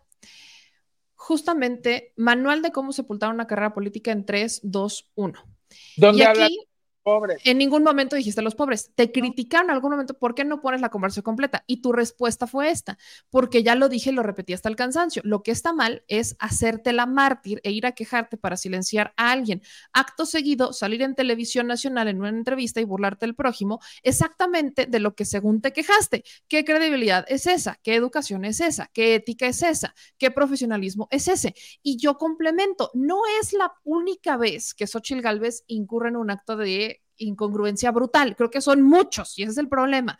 Cuando fue el tema de los contratos, por lo cual se le critica a Xochitl los contratos, que no ella estuvo criticando al hijo del presidente por una renta, que no estuvo criticando eh, a la prima del presidente, a Felipe Obrador, que puede tener, que no hay impedimento legal para que tenga una empresa que tiene años subiendo a Pemex. Casa, no fue Exactamente. Entonces critica, vaya, hasta, hasta yo me sorprendía de cómo Gilberto Lozano del Frena tenía mayor capacidad analítica para entender algo tan claro como es una incongruencia, la incongruencia de Xochitl, al criticar algo y hacer exactamente lo mismo, porque no fue diferente, es exactamente lo mismo lo que se le critica ah. en más de una ocasión. Y ahora ve esto, ¿qué me tratas de decir? Porque esto es exactamente de lo que ella se quejó. Ella dijo, yo fui a poner la queja al INE y al tribunal porque trató de decir que yo no pienso, que yo soy una persona que me dejo manejar por no sé quién y no sé cuánto y que yo soy una marioneta. ¿Qué les dijo? Yo les pregunto a la audiencia y a todos, de todas las corrientes y de todas las ideologías y a ti y a Cris. ¿Qué es lo que en este video o en este audio que se escucha de ella les está diciendo a ellos? No es lo mismo idénticamente de lo que se quejó y por lo que silenciaron al presidente. Sí, exactamente lo mismo. Entonces, no la van a cuestionar. O sea, vamos a jugar esto como mexicanos, vamos a estar jugando esto o van a agarrar mañana todos los medios y la van a cuestionar y le van a decir, oye, tú no puedes hacerle esto al presidente cuando tú estás haciendo lo mismo y sí estás ejerciendo violencia política de género porque se lo hizo a Claudia. ¿Estamos de acuerdo? Esto va a Claudia también. Sí, porque habló de, habló de cómo, o sea, en, cuando ella se refiere a pobres, no se refiere a los pobres, a, las personas de clase social baja, se refiere y les dice, pobres, o sea, Claudia, Adán, eh, Noroña, Ebrar, ta, ta, ta, pobres ellos que no tienen un criterio propio, que, ajá, y, ser, y los minimiza, y justamente esto. Creo que en otro programa tendríamos que aventarnos el de violencia política de género, como es bastante inequitativo el tema, pero La, en este momento, la que sí puede presentar una queja es Claudia. Porque puede. Sí puede. Claudia ya puede. Claudia puede ir a decir, ¿sabes qué? A mí esta persona eh, hizo violencia política de género conmigo porque dijo que yo no tengo pensamientos propios, que yo, me, que yo no me manejo sola, que yo nada más eh, la uso para, que yo nada más hago lo que sea para atacarla, que yo me cuelgo de ella, que somos unos pobrecitos o soy una pobrecita porque dijo pobres y, y entonces ahí se va a equiparar en el tribunal a lo que le hicieron al presidente. Y entonces seguramente en el tribunal van a decir, pues si silenciamos al presidente, vamos a tener que silenciar a Xochitl y no va a poder volver a mencionar a Claudia. Que sea justo. Sí, debería ser parejo, debería de ser parejo, porque aquí están muy chuchos para criticar y quejarse y agarrar la bandera de violencia política de género para eh, salvarse de las críticas duras. Espérame tantito. Incluir, si es que lo van a hacer, que lo hizo en un medio de circulación nacional en televisión, que vendría siendo igual o peor que la plataforma por la cual silenciaron al presidente. ¿Sí o no? Creo que fue en radio, ¿no? Creo que fue, en, fue en televisión. Ah, bueno, pero de todos modos es un medio público. O sea, fue fórmula en el, en el de. Es el espectro electromagnético, propiedad del Estado. Propiedad del Estado. Sí es una concesión. Ahora, eh, esto que nos dice, esto y otra cosa que justo también vale la pena comentar, es que nos dice de una Xochitl Galvez, eh, quiere ser presidenta. Sabemos que no va a ganar, pero la manera en la que la están, en la que está moviéndose en redes sociales y demás, mira, yo, yo voy a decir algo, lo he repetido, lo quiero decir frente a ti, porque quiero justamente que, que tú con esta parte del argumento duro me ayudes a complementarlo. En el PAN PRI PRD, en, esta, en estos, los que salieron victoriosos de la primera etapa del proceso, si quieren a una mujer que tenga trayectoria política y que pesara más, está Beatriz Paredes. Beatriz Paredes tiene una, o sea, podemos criticar a muchas cosas de Beatriz Paredes, pero si alguien tiene más trayectoria política que, entre las dos, es Beatriz. Pero ¿por qué no o por qué no impulsar a una Beatriz Paredes y por qué sí a una Xochil Gálvez? Lo que yo he entendido es que Xochitl Galvez sí se puede manipular. Y lo digo con todo respeto y a las pruebas voy a remitir. No porque la esté minimizando como ella lo ha intentado hacer con los demás, sino porque, ahí te va, Xochitl Gálvez quería ser candidata a la Ciudad de México. Si no es porque el presidente la empieza a mencionar y empieza todo este fenómeno en redes, Xochitl no cambia eh, o sea, no, se, no se lanza a la presidencia. Cuando el presidente dijo lo de los tamales, Xochitl mágicamente dijo que sí vendió tamales. Entonces, todo lo que ha dicho el presidente, ella lo termina utilizando. Cuando fue lo de los contratos, en vez de aceptar el error, ah, no, espérate, empezó a hablar de la historia de una empresaria exitosa que ni tanto. Entonces, al final, cuando tenemos a un Vicente Fox, por ejemplo, que dice una cosa, Xochitl, ah, no, sí está bien. Calderón, Xochitl dice que quiere recuperar las eh, estrategias exitosas de Felipe Calderón. Y yo no he escuchado una idea o una propuesta o algo que sea original de Xochitl. Siempre tiene que ser el eco de lo que alguien dijo. Entonces, a lo que yo quiero llegar, Eddie, es es una persona que no reconoce cuando es incongruente y lo ha demostrado en más de una ocasión.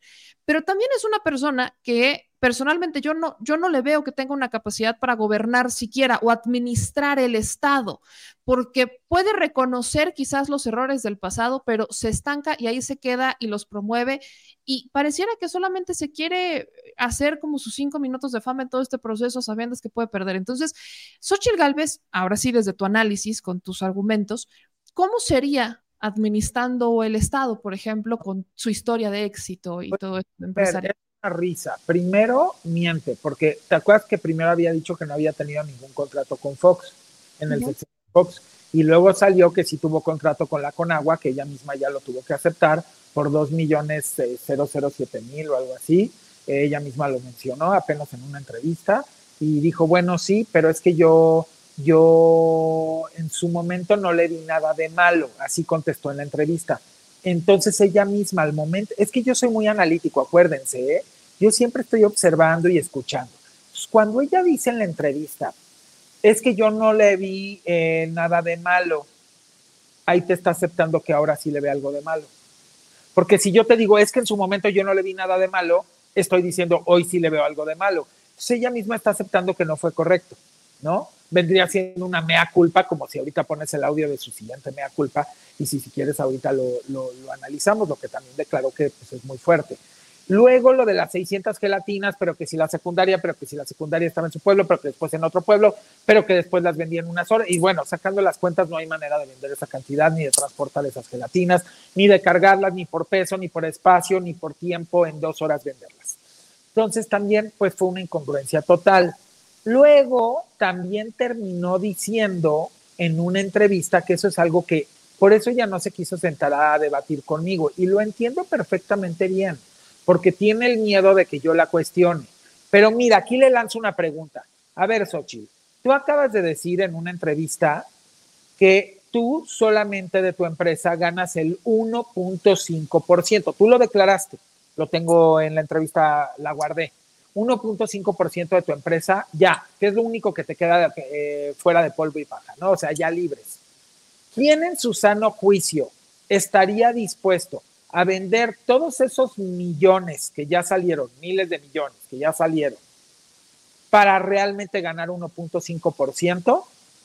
O sea, usar el dinero, invertir el dinero, endeudarte, transformarlo, esperar los días de pago, todo, todo el tiempo que te jinetean el dinero para poderte pagar, etc. Digo, porque somos empresarios y uno lo sabe, ¿no? O sea, invertirías toda esa lana para vender esos miles de millones y esperarías a que te paguen para solamente ganar cuando anualmente el banco hoy en día te paga 11.25, solamente una persona tonta lo haría pero ella aseguró que después de todos los pagos, después de todos los gastos, después de pago de impuestos, de seguro social, de todo, ella le quedaba 1.5. ¿Quién trabaja en su sano juicio por 1.5% de utilidad? Verdaderamente, créanmelo, que fue que cuando yo escuché esa entrevista, y de veras me encantaría tenerla aquí, no para pelear con ella, sino para que me explique, porque yo sí soy un hombre que me gusta pensar, y me gusta el pensamiento crítico y me gusta preguntarle a alguien cuando está aseverando algo. Entonces mi pregunta es, ¿quién en su sano juicio votaría para que alguien fuese líder de un país cuando está dispuesto a ganar 1.5% e invertir una, porque ella hasta aparte decía que a veces tenía que pedir créditos para su empresa, que porque si no, no salía, y aparte tú sabes que te pagan a 60, 90, 120 días, 180 días. ¿Quién va a estar financiando en su sano juicio toda esa curva en lo que haces el trabajo, más todo el tiempo que te pagan, más todo el tiempo del crédito y esto para ganar 1.5%?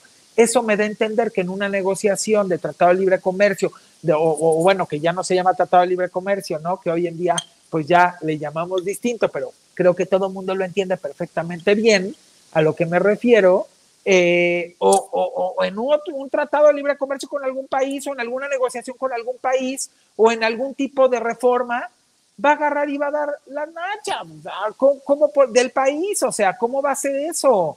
Porque para mí no es inteligente un empresario que me cuenta que se tarda en darle la vuelta seis meses al dinero en lo que hace el trabajo o más, ¿eh? A veces, más todos los tiempos eh, eh, en los que le tarda el crédito en pagarle, la empresa o la dependencia a la que le vendió, y que va a ganar 1.5%. Perdónenme, pero si ahorita le preguntáramos a Salinas Pliego, estoy y pongo Salinas Pliego porque podría ser a lo mejor una contraparte que podría opinar diferente, porque podría pensar en otro gran empresario, ¿no? En todos los que tenemos. Puse el ejemplo de Salinas Pliego. Si tú le pusieras el caso hipotético, oye Ricardo, vamos a invertir 500 eh, millones de pesos en esto, nos vamos a tardar tres meses a seis meses en implementarlo y nos van a tardar 120 días en pagarlo y vamos a ganar limpio de polvo y paja 1.5%. Te apuesto que contestaría mi madre, mejor agarro el dinero y lo invierto de otra manera. Esto no me conviene. Pregúntenle a cualquier empresario, ¿cómo va a ganar 1.5%? Eso es ridículo. Y ella lo declaró, no lo estoy diciendo yo. Entonces yo por eso quería sentarme con ella, no nada más para preguntarle esto, para preguntarle un millón de cosas que ha declarado, que creo que es quererle verle la cara a los mexicanos y que no se me hace justo que cualquier persona que aspira a un encargo que es para servir a los demás esté queriéndoles engañar y no les esté haciendo utilizar el pensamiento crítico. Y me da coraje porque no se vale, porque somos gente inteligente y tenemos que empezar a cuestionar más. Por eso yo cuestioné también este video. Todo mundo cree que lo cuestioné porque yo entendí que era lo de los pobres, cuando no entendieron que yo sí capté lo que estaba diciendo y que yo me fui más profundo a decir, ¿por qué tú haces exactamente lo mismo y atacas a los otros aspirantes y te burlas de ellos con lo mismo que tú fuiste a presentar una queja y la ganaste. ¿Dónde está la congruencia, Dios mío? Y por eso nunca se va a sentar ni ella ni nadie conmigo. Hay algo que, ha pasado con Xochitl, que justo es este video que también subes, que se graba en pandemia. Lo grabaron en pandemia además, en, si no fue mal, fue para Latinos. Y Recuerdo una entrevista, un debate que tuvo Epigmenio Ibarra con Xochitl en el programa de Ciro, en el que Epigmenio le pregunta una y otra vez, ¿qué haces ahí? O sea, ¿qué haces en el PRI-PAN-PRD? Porque Xochitl eh, justamente intentaba no defenderse y le, nunca le pudo responder el qué hace en el PRI-PAN-PRD. Y el por qué es importante que ella respondiera a esa pregunta radica justamente en estas declaraciones que se han rescatado que ella dio para Latinus en pandemia, que son estas, ¿no? Quiero que ustedes... Durísimo. Es, es, muy triste que la pregunta sigue muy vigente. ¿Qué haces ahí cuando dos años antes ella dice esto? Pero ahí va otra cosa. ¿Por qué metió la iniciativa preferente? yo te voy a decir, fue tanta la brutalidad de la corrupción del pasado, fue tanto eh, las promesas incumplidas de los gobiernos del PAN y del PRI, y yo sí hago aquí un mea culpa, porque sí fue un abuso. Y la gente quedó hasta la madre. ¿Cuál es el ¿Por qué metió Entonces ahí es donde entra mi pregunta. Si ella hace un mea culpa y dice que la gente quedó hasta la madre, entonces, ¿en dónde estamos parados? Yo le preguntaría de veras a Sochi. Yo por eso quería ese debate, o sea, que le acepté el café, porque verdaderamente le quería preguntar.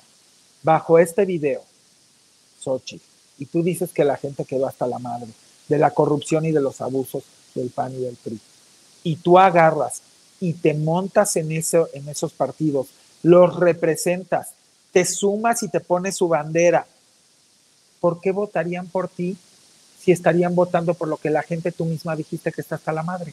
Quiero que me lo conteste y no que me lo conteste a mí, que se lo conteste al pueblo de México, para que lo deje de engañar. No se trata aquí de atacar. Te digo la verdad, mira, creo que tú escuchaste algo que dije en una cena hace unos días, porque estabas presente. ¿Dije o no dije que me dolía mucho porque ella me caía muy bien? ¿Lo dije o no lo dije? Sí, lo dijiste, yo estaba junto a ti. me caía muy bien. Pensé que era diferente. Estoy verdaderamente sorprendido, por eso le quise aceptar el café, porque no entiendo en qué momento se divorcia de lo que ella nos dio por años y nos vendió por años y que nosotros de una de otra manera, aunque estuviese en la oposición, la veíamos con otros ojos y de pronto hacer esto. No se da cuenta que por eso puse en el tweet que es sepultar su carrera política en 3, 2, 1 que es un manual de sepultar una carrera política en 321, porque ¿cómo vas a sostener todo eso? Porque a lo mejor no se lo puedo preguntar yo enfrente, porque finalmente ella me invitó un café y luego se escondió cuando vio que iba a ser muy difícil. Pero tú crees que en los debates no va a agarrar a alguien de la 4T o de cualquier otro opositor o de MC y le va a preguntar mis preguntas? ¿Cómo va a salir de ellas? Esa es la pregunta, porque a lo mejor ya se salvó de mí, ¿no? Pero no se va a salvar de los debates. Y a lo mejor no se salva de que yo esté en un debate de esos. Porque acuérdate que hay preguntas del público, de la ciudadanía. O, hay moderadores, o hay muchas cosas. Entonces, yo lo que creo, y de verdad me duele porque lo dije y lo sostuve, y que bueno, sin querer estabas ahí. Ni siquiera tengo nada en contra de ella como persona. Se me hacía hasta alguien simpático en algún punto. Pero, ¿dónde queda, o sea, dónde queda su be true to yourself? Perdón que lo diga en inglés, voy a decirlo en español. Se me va a veces eso. Eh, ser leal a ti mismo. ¿Dónde queda el ser leal a ti mismo? ¿Dónde queda decir, ok, efectivamente, estaba con ellos antes, no me había dado de cuenta y por eso cambié y por eso ahora estoy de este lado y tengo todas estas razones, pero te está diciendo, reconozco todos los abusos y la corrupción de ellos en el pasado y no fue que me fui a otro partido, no, me quedo con ellos y los represento con todo y que estoy consciente que la gente está hasta la madre de este proyecto y represento lo que la gente está hasta la madre y así pretendo que voten por mí. Que alguien me explique. Si algún periodista serio se llega a sentar con ella, debería de hacerle estas preguntas, que yo no he visto que se las hagan. Pues es que ya no hay periodista. O sea, yo, ¿por qué crees que voy a empezar ahorita ya un, programa de entrevistas? Si sabes, ¿no? Ya empiezo yo en eh, a todos los contendientes, senadores, diputados, secretarios, funcionarios, así, y las entrevistas van a ser así, platicando, hablando en serio, no estructuradas, no con un pronter, no con un chícharo, normal, analizando, profundizando, pensamiento crítico, pues que de eso no se trata el periodismo, o ya nada más se trató de preguntas a modo, o cómo. Es que, por ejemplo, te voy a decir una cosa, nosotros aquí eh, estuvimos, estamos pactando una entrevista con Xochitl ya parece que todo estaba que sí, que sí, que sí, nos faltaba definir cuándo, cuándo, cuándo, pero algo que nos pasa mucho es eso, justamente lo que te pasó con Sochi, que el cuándo nunca llega. O sea, ah, sí, nunca llega. Y es como de, pues es que es un espacio donde vamos a poder hablar de todo. Si yo estoy mal, me puedes corregir, pero me argumentas. Y entonces la audiencia se va a quedar con un, ah, bueno, pues ya sacarán sus propias conclusiones. Pero está ese miedo de no ir a estos espacios o de no sentarse con quienes les pueden dar el debate para evitar perder más de lo que podrían perder si siguen hablando solos. Y te acuerdo que en el caso yo no la busqué y ella me invitó. Estamos de acuerdo, ¿verdad? Sí. Yo ni la invité, ni la busqué, ni tenía ni la media intención.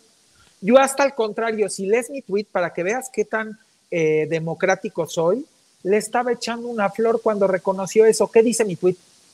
Si lo pudieras leer, el, que ahorita pusiste el, audio, ¿qué dice el tweet? para que veas cómo cuando alguien quiere ser democrático y no quiere ser como, como cizañoso, puede llegar hasta aceptar y reconocer algo y yo le di ahí su crédito. ¿Qué dice? Dice, las verdades duelen y Xochitl Gálvez reconoce claramente la verdad histórica, aunque duela. ¿Le estoy dando un lugar o no? Sí. Estoy diciendo, aquí ella reconoce esto. Sí que la vas a criticar y la vas a cuestionar, sobre todo no es criticar, es cuestionar por qué pasamos de esto a lo que hoy vemos. De esa pregunta salió el café y ella me, lo, ella me dijo, yo no soy una mujer de oposición, cuando gustes nos sentamos a tomar un café, a platicarlo. Así fue, ella sí me lo escribió, pero cuando le dijeron, no, no te vayas con este monstruo, este monstruo te va a cuestionar hasta, olvídate, Olvídate, ese cuate no necesita un papel, ese cuate no necesita que le digan qué pregunta. Ese cuate te va a sacar de todo lo que te has entrevistado y de todo lo que has contestado, te va a cuestionar y te va a pedir que les expliques, así como saqué lo del 1.5 ahorita. ¿Tú crees que Salinas Pliego o, el ingeniero o, eh, Hank de Banorte, o a quién más quieres poner, porque de, de, de Nadie en su sano juicio. Ah, o sea, no, no hay, no hay. una entrevista de trabajo para contratar a un CEO y le haga una pregunta tan sencilla como esta y le diga que sí va a invertir el dinero para cobrarlo en seis o nueve meses con 1.5 de utilidad, 1.5% de utilidad, ¿tú crees que lo contrataría? No hay manera. Entonces, ¿por qué si lo vas a contratar como el líder de un país que tiene que ver con muchas decisiones económicas y financieras y comerciales del país? No había manera, no tendría por qué. Ah, por eso para mí es importante debatir ideas, no insultos, no denigraciones, no denostaciones, no calumnias, no guerra sucia, no. Argumentos. Argumentos. Totalmente de acuerdo, mi querido Eddie. Y pues es muy triste que creo que nos vamos a quedar esperando. Creo, pero vaya, aquí seguiremos pero, insistiendo. El pueblo de México no, porque el Ah, pueblo no, de claro. México le puede escribir a cuestionar, a preguntarle, a salir en el micrófono cuando se lo acercan. Yo quiero que la señora me explique esto, yo quiero que el señor me explique esto, yo quiero que tal persona me explique esto, porque no nada más es con ella, no se valdría, es con todos. Yo a Enrique de la Madrid le tengo unas preguntas pendientes también. Si también se quiere sentar a tomar ese café con medios, adelante. Yo ya tengo mis preguntas hechas para Enrique de la Madrid, para Beatriz Paredes, para Xochitl, para Miguel, para Silvano, para si me siento con Claudia, si me siento con Marcelo, si me siento con, con Noroña, si me siento con eh, Monreal, si me siento con, con, no quiero que se me vaya nadie con Ebrard, si, si me siento con nada. No, pero ¿qué tiene de malo? Si no lo estás haciendo con saña, lo estás haciendo como un debate de ideas, donde lo peor que te puede pasar es que te conteste la otra persona, oye, ¿sabes qué? No lo había visto desde esa óptica. Está equivocada mi postura. Tienes razón. ¿Tiene algo de malo? No lo tiene, no lo tiene. Y por experiencia te puedo decir que es muy triste ver, o sea, en el caso de, de los del PRI-PAN PRD, todavía lo pudiera entender un poco. Es triste, pero lo pudiera entender. Pero también ocurre con los que están de este lado, ¿no? Los que son pro Tenemos 4T. Debate. Es muy triste. Sí, claro.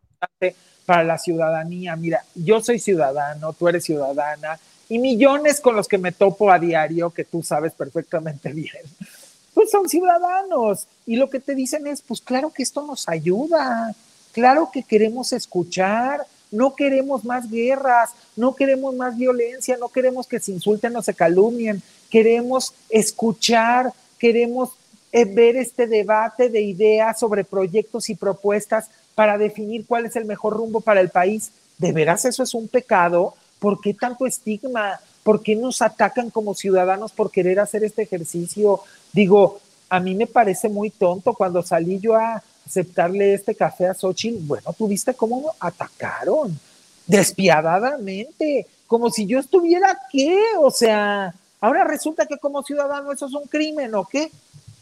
Pareciera que para algunos cuestionar es un crimen. Y es que lo que hay que hacer es cuestionar, nada más que, vaya, ya, yo lo dejaré así, pero la invitación sigue abierta y la invitación está para todos, tanto con mi querido Eddie, que es justamente la intención. Lo que queremos es hablar con ellos, entrevistarlos, platicar muy tranquilamente y que la gente se genere su propio criterio. Creo que no es un pecado, creo que es lo que debemos aspirar como ciudadanos en este rol de empoderamiento, ¿no? Entonces, Mira, yo ahí la dejaría.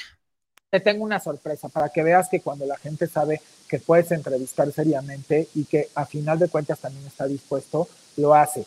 Hay una persona muy, muy importante, es una dama, que normalmente no da entrevistas. En dos semanas van a ver esa entrevista conmigo, no les voy a decir quién es. Y me van a decir, Edith, tenías razón. En cinco años no ha dado una entrevista. ¿Por qué te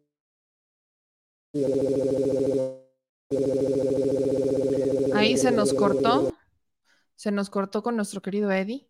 Perdón, A ver, ahí. ya estoy. Ahí está, ya. Entró una llamada, a ver si no vuelve a entrar. Eh, ya, entonces a lo mejor ahí me van a preguntar, oye, ¿por qué si te dio la entrevista a 100 años, no, finalmente no le dio la entrevista? Pues a nadie. Y yo creo que ahí van a entender, o sea, hay gente con la que yo me siento también de la oposición, en restaurantes, aquí, allá, bueno, tú lo viviste, como lo vivió Vicente, me decía, es impresionante, llegaste a este restaurante donde hay más gente de la oposición y todos se pararon a la mesa a saludarte. Eh, ustedes lo vi bueno, él lo vivió, él lo puede decir, tal cual, hasta me dijo, oye, no puedo creer que esta persona de esta familia, que pues es una de las familias pues pues sí, más prominentes de este país, se paró a la mesa a saludarte, a darte un abrazo. Digo, pues, ¿por qué no? Si saben que a final de cuentas mi partido es México, yo estoy tratando de poner esto sobre la mesa, estoy tratando de que, de que hagamos un debate de ideas y me está costando mucho trabajo desde hace cinco años porque, porque, porque es como que pareciera, híjole, pareciera que, que la gente le huye al debate eh, con respeto, argumento y sustento. Y bueno, pues próximamente obviamente voy a tener esta entrevista, me va a encantar también compartir fragmentos contigo y es una entrevista muy buena porque aparte es de alguien que le genera mucho valor agregado a este país, es una dama y, creo que les gustará mucho. Pero ahí te pongo el ejemplo de que sí se pueden tomar entrevistas con personas que a lo mejor no dan muchas seguidas, pero que cuando saben que es con alguien que sí van a poder llevar a un debate de altura, dicen, pues le va, ¿no? O sea, sí la doy y que no tiene nada que esconder, obviamente. Claro, es, es que esa, es la clave, que no tengan nada que esconder. Ahí es en donde creo que eh, hace una cosa la diferencia. Y eso es lo que se espera de la oposición, que sean transparentes, que defiendan sus puntos, pero que defiendan sus puntos, no que ataquen nada más sin tonison, porque pues es lo único que les queda. Fue Vicente y ahí se dieron cuenta lo que yo siempre les platicaba. ¿Te acuerdas que blanco y la gente se sale de los restaurantes a saludarme. Voy a, a, Iztapalapa y camino con la gente. Voy a Xochimilco y camino con la gente. Voy a Michoacán y camino con la gente. Voy a una gasolinera y me platico con la gente. Voy a una tiendita y platico con la gente. Voy a un pueblo y platico con la gente. Voy a un restaurante, eh, pues vamos a decir, a lo mejor un restaurante más, más de comida, a lo mejor más elaborada y platico con la gente. Entonces, ¿qué quiere decir que el, que el país no estamos divididos? Esa es una falsa narrativa del Twitter. Yo me estoy dando cuenta porque esa gente... Twitter no es México. Esa gente sabe cuál es mi bandera y tú dirías, ¿y por qué vienen y se paran a la mesa y lo saludan y lo abrazan a este hombre? Pues igual y ni lo pelaría, ¿no? Mejor. No, hay gente que sí lo entiende. Yo también entiendo esa parte. Hay gente que sí entiende la diferencia. Pero, pues aquí seguiremos en, en el debate, en la insistencia, porque justamente de eso se trata, construir México que las diferentes ideas sumen, construyan y avancemos. Si no, pues, con una visión única jamás se va a poder. Pero todos. Exactamente. México somos todos. Exactamente. Mi querido Eddie, siempre es un gusto platicar contigo. Le dejas muchísimo a nuestra audiencia. Entonces, ayúdame diciéndole dónde pueden seguirte ahora que ya empiezas también con tus entrevistas, en dónde pueden seguirlas, cómo te escuchan, etcétera. Bueno, pues primero que nada agradecerte muchísimo, Meme. Sabes que te amo y te quiero muchísimo y que eres la culpable de que yo eh, saliera a medios a hablar de estos temas que antes hablaba, quizás pues en mesas, sobre mesas, pero realmente hay que reconocerte y por eso lo dije también el otro día, pues usted es la culpable. Eh, gracias, gracias porque creo que a final de cuentas todo suma. Y pues gracias a ti, gracias a Cris, gracias a la audiencia que amo y adoro y quiero y los quisiera abrazar a todos y por lo menos diario abrazo a unos cuantos cientos porque es precioso cómo se acercan y cómo nos tomamos fotos y eh, platicamos y me cuentan sus vidas. Y pues por las redes abrazamos a miles y miles y miles.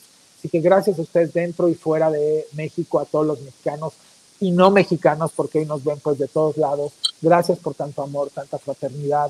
Sigamos alzando la voz de una manera respetuosa, de una manera educada, de una manera argumentada, sustentada. Jamás nos metamos con el físico, con las familias, y con la vida personal de las personas. La política se queda en política, lo social se queda en social y lo personal es personal y lo privado es privado. Aprendamos a respetar eso, eh, aprendamos de verdad, tenemos mucho que crecer todavía y, y pues a mí me encanta estar de la mano creciendo junto con todos ustedes.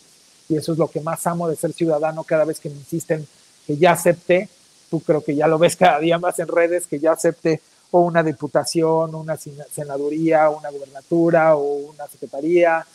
Y es que amo ser ciudadano y ya dije, si llego a aceptar alguna cosa así, que el público y la audiencia sepa que inmediatamente firmaré una carta ante notario que renuncio absolutamente a cualquier salario, a cualquier remuneración o compensación y que ese dinero se donará a la mejor causa, sea una asociación, sea una casa hogar, sea para una operación, para medicamentos. ¿Por qué? Porque realmente estoy muy comprometido por dejar una buena semilla en este mundo y bendito Dios, yo trabajé desde muy chico y siempre trabajé desde la iniciativa privada. Nunca he cobrado en un gobierno, nunca he vendido mis servicios a un gobierno, los míos personales, jamás en toda la vida ni en una empresa propia o como socio. He colaborado en muchas empresas que le venden a muchos desde empresas tototototas. Esos no son asuntos míos. Pero yo, yo, yo jamás venderé mi voz, jamás venderé mis servicios y jamás venderé, si, debí, si decido aceptar algún encargo algún día, jamás ni siquiera cobraré un sueldo. Y haré un proyecto si me toca estar en una secretaría, porque me lo han preguntado mucho. Oye, Eddie, ¿tú cómo te ves si estuvieses en una secretaría, en una gubernatura, o en una alcaldía, o, eh, o como legislativo? Invitaría ciudadanos al equipo que estuvieran en mi misma posición y que no tuvieran la, eh, que, necesidad de cobrar. Y por supuesto que en los mandos medios y mandos eh, aprovecharía a lo mejor esos sueldos que no cobraran los que sí tienen la oportunidad de no cobrar para mejorar los sueldos también a todos los demás y mejorar la calidad de vida y que tengan una mejor equidad de oportunidad y también juntar una vaquita para hacer donaciones sea, traigo muchos proyectos en la cabeza de cómo sería mi visión si algún día aceptara, pero también tengo que reconocer que vamos a ser ciudadanos. Así que seguiremos aquí de una u otra manera mientras Dios nos preste vida. Mi querido Eddie, siempre es un placer escucharte. Ya sabes que esta es tu casa. Te mando un beso muy grande. Cuídate mucho, por favor. Igualmente, arroba Edismol en el Twitter y arroba Edismol-es oficial en el Instagram y en apariciones con meme, en Sin Censura y con Manuel Pedro. Un beso, mi querido. Nos vemos. Pues ahí está, plática miércoles con nuestro querido Eddie Small. Continuamos con la noticia, no se les olvide a todos los que nos están viendo compartir, ya saben que estamos en vivo, así que ayúdenos a compartir la transmisión, a dejar sus comentarios, porque todavía nos queda un poquito más que decir. Vamos a hablar, sí, quiero solo profundizar un poco con el PRD, ¿no? Lo, platicábamos con Eddie, pero eh, lo que está pasando con el PRD, yo voy a insistir con esto, es un quiebre importante, porque no parece, o al menos eh, Jesús Zambrano, el líder del partido, parece que no va a dar su brazo a torcer y que se van a quedar en la alianza. ¿Y esto qué significa? Problemas. Vamos a escuchar brevemente la rueda de prensa que da Miguel Ángel Mancera después de enterarse que lo cepillaron, pese a que habría obtenido 195 mil firmas más o menos, y resulta que el PRIPAN PRD pues lo terminó cepillando. Así que vamos a escuchar brevemente lo que dijo desde el Senado, porque él sí ha asistido al Senado de manera regular en la permanente, no como Xochitl, que casualmente solo fue hoy, pero escuchen lo que dijo Mancera. Que continuarán a la segunda etapa pues menciona aquí a Santiago Krill, a Enrique Octavio de la Madrid, a Berta Xochitl y a Beatriz Elena Paredes. Y a los demás eh, dicen que no se cumplió con la recolección del registro de simpatías. Eh, haciendo una serie de consideraciones, hablan de que no se llegó a las 150 mil que eran exigidas, con los parámetros de que fuera mil por cada entidad federativa, que no excedieran de 20 mil, que, eh, etcétera, una serie, ah, entre otras, voy a leerles lo que dice aquí. No cumplen con los requisitos para la recolección correspondiente a 150 mil simpatías validadas en al menos 17 entidades en un rango de mil a 20 mil con ciudadanos que cuenten con credencial para votar vigente, emitida por el Instituto Nacional Electoral, que a la fecha de la emisión de la invitación no sean militantes de fuerzas políticas distintas a las convocantes, que no tengan nexos evidentes con las campañas de otras fuerzas políticas llevadas a cabo en procesos electorales celebrados en los últimos tres años, realicen funciones de difusión de cualquier tipo, propaganda o laboren en gobiernos emanados de otras fuerzas políticas distintas a los convocantes. Y firman, pues quienes integran ese comité, hecha excepción de una firma de Ángel Clemente Ávila Romero. Eh, lo primero que tengo que decir es que eh, no estamos de acuerdo que por supuesto que habremos de reiterar nuestra inconformidad. Se nos ha comunicado también que tenemos el derecho de audiencia y yo haré las valoraciones correspondientes porque continúan en el proceso otras compañeras y compañeros. Eh, hacer un litigio de esto requiere una valoración eh, muy en lo personal, porque tendríamos que hacer una compulsa de millones de documentos.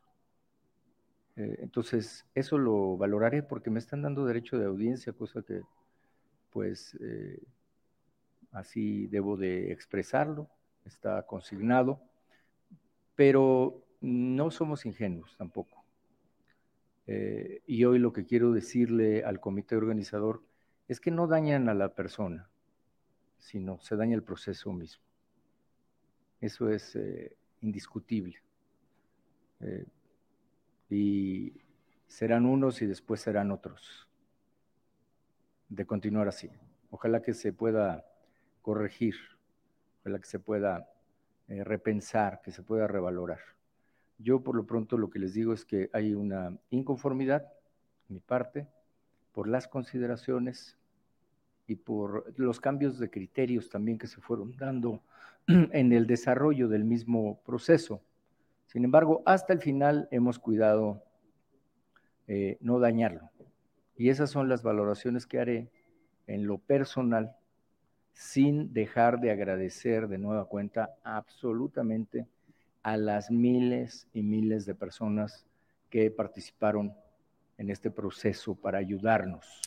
Ahí está lo que dice Miguel Ángel Mancera, que va a valorar, como le dieron derecho de audiencia, pues mejor se va a esperar antes de empezar un proceso legal.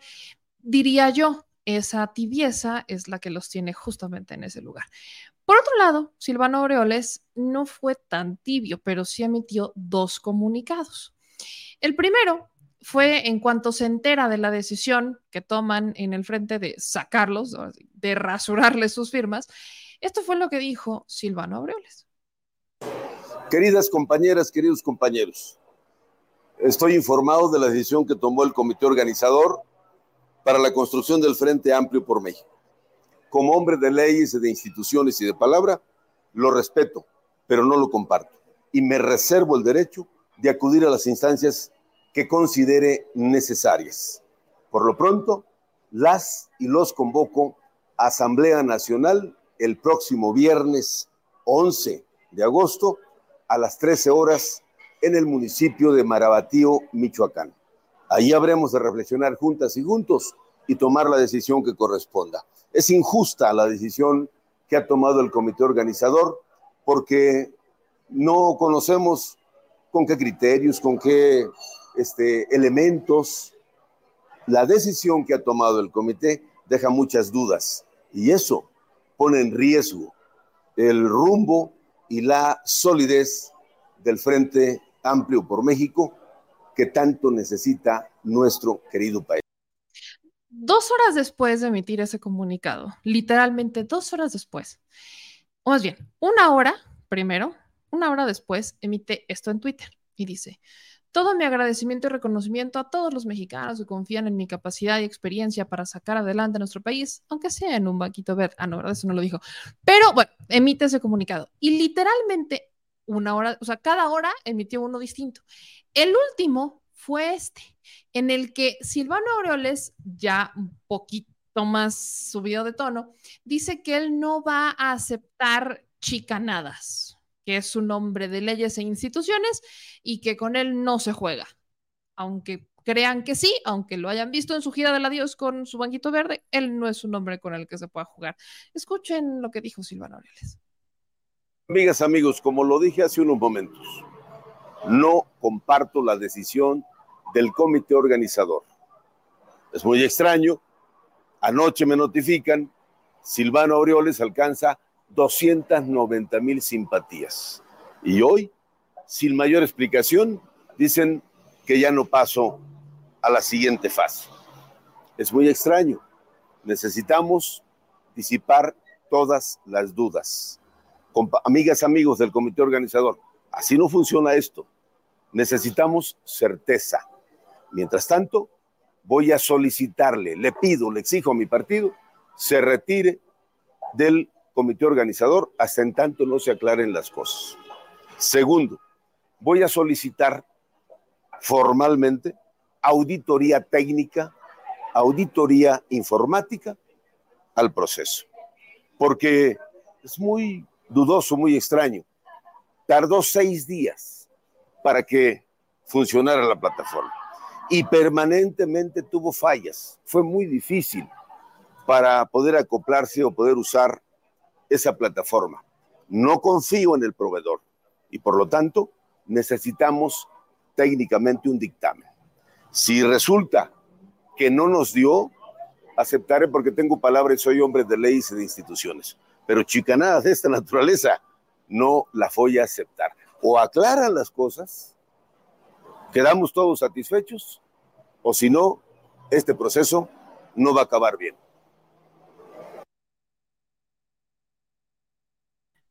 Ahí está.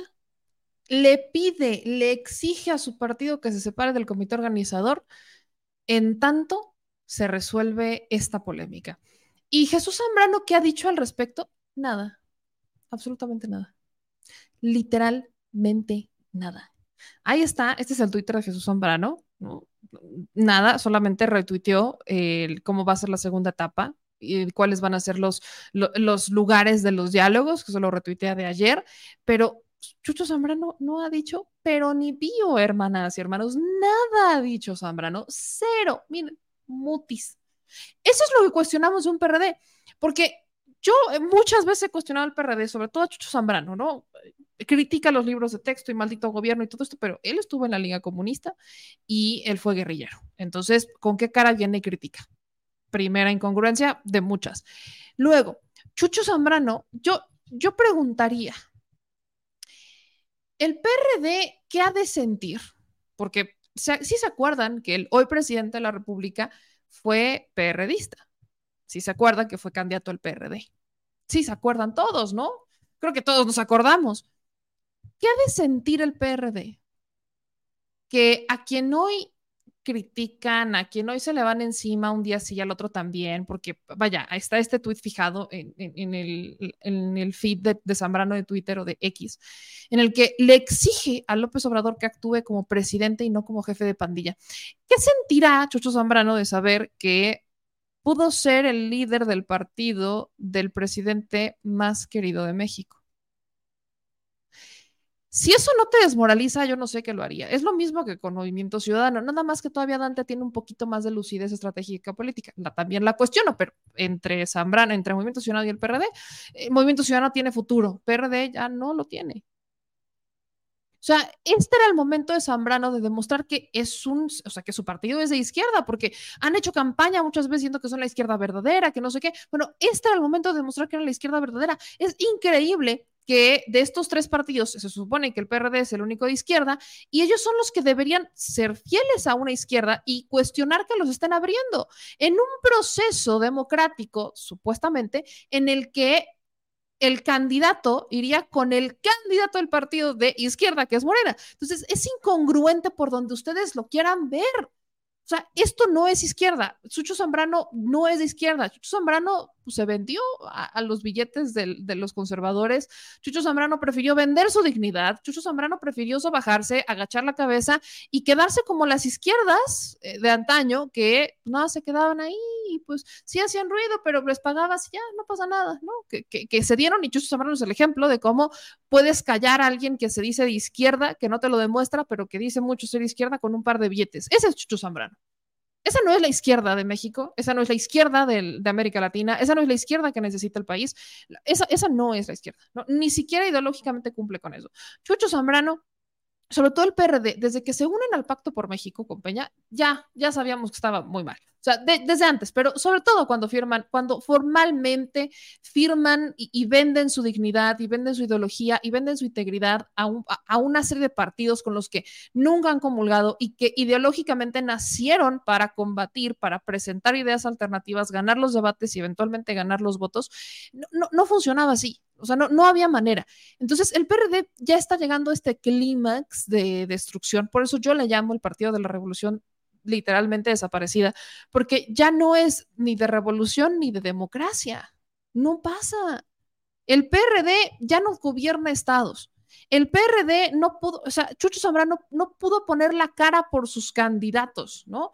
Que sabíamos que iban a perder, que estaba de la patada, sí, pero aún así debía al menos sacar la cara y decir, yo los voy a defender hasta las últimas consecuencias porque no va a haber proceso democrático mientras no se incluyan a todos. No salió, no dijo nada, hizo mutis. Entonces, Chucho Zambrano prefirió vender su dignidad prefirió vender la, dignidad a todo esto, a quedarse, ¿no? Eh, pues, alzar la voz, a decir algo, a, sacar la casta, etcétera. No, no pasó. Entonces es muy triste ver en lo que se ha convertido el PRD y yo insistiría con esto, que han de sentir de ver que pudieron, porque pudieron ser el partido que gobernara México, eh, pudieron cumplir con esa promesa histórica del PRD y pudieron haber sido el partido del presidente más querido del país.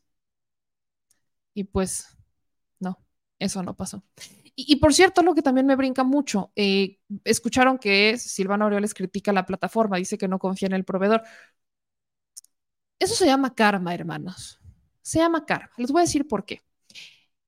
La plataforma siempre ha estado presentando una serie de irregularidades, que si sirve, que si no sirve, que si arriba, que si abajo. El, el, fantasma de un cierto proveedor de plataforma ronda por ahí, y es el de Hildebrando Zavala, el hermanito de Margarita Zavala. ¿Por qué lo digo? Porque me resulta muy interesante que eh, quienes criticaron a Hildebrando muchísimos años por la plataforma, por lo de Margarita Zavala, ta, ta, ta, ta, hoy hacen mutis, hoy nada, hoy ya no pasa absolutamente nada y, y, todo está muy bien y todo es maravilloso. ¿De verdad? ¿De verdad no se acuerdan de Hildebrando? ¿No se acuerdan de los temas con la plataforma? ¿No se acuerdan de Cambridge Analytica?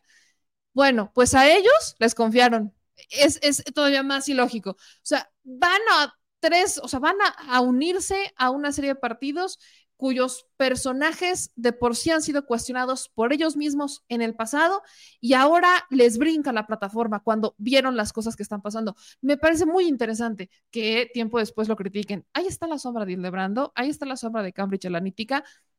Les sorprende hoy, ojalá les hubiera sorprendido antes de entrarle, pero ese es el karma y el karma se paga caro.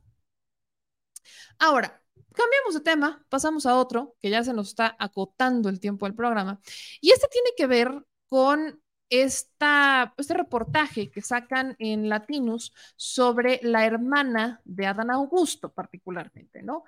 Eh, sacan una serie de contratos, ¿no? Mencionan una serie de contratos en donde la hermana de Adán Augusto, que sería además, porque aparte Adán Augusto tiene varias hermanas, pero estamos hablando de Rosalinda López, que es a su vez esposa del gobernador de Chiapas. Rosalinda López, según el portal latino, o según Loret, sería eh, una administradora en general de ciertos contratos con el, del gobierno de Chiapas. Particularmente mencionan a Ernesto Carballo Zurita, un operador, presunto operador de Rosalinda López, que estaría administrando ¿no? una serie de contratos o más bien adjudicaciones del gobierno de Chiapas por más de 478 millones de pesos, de acuerdo con Latinos.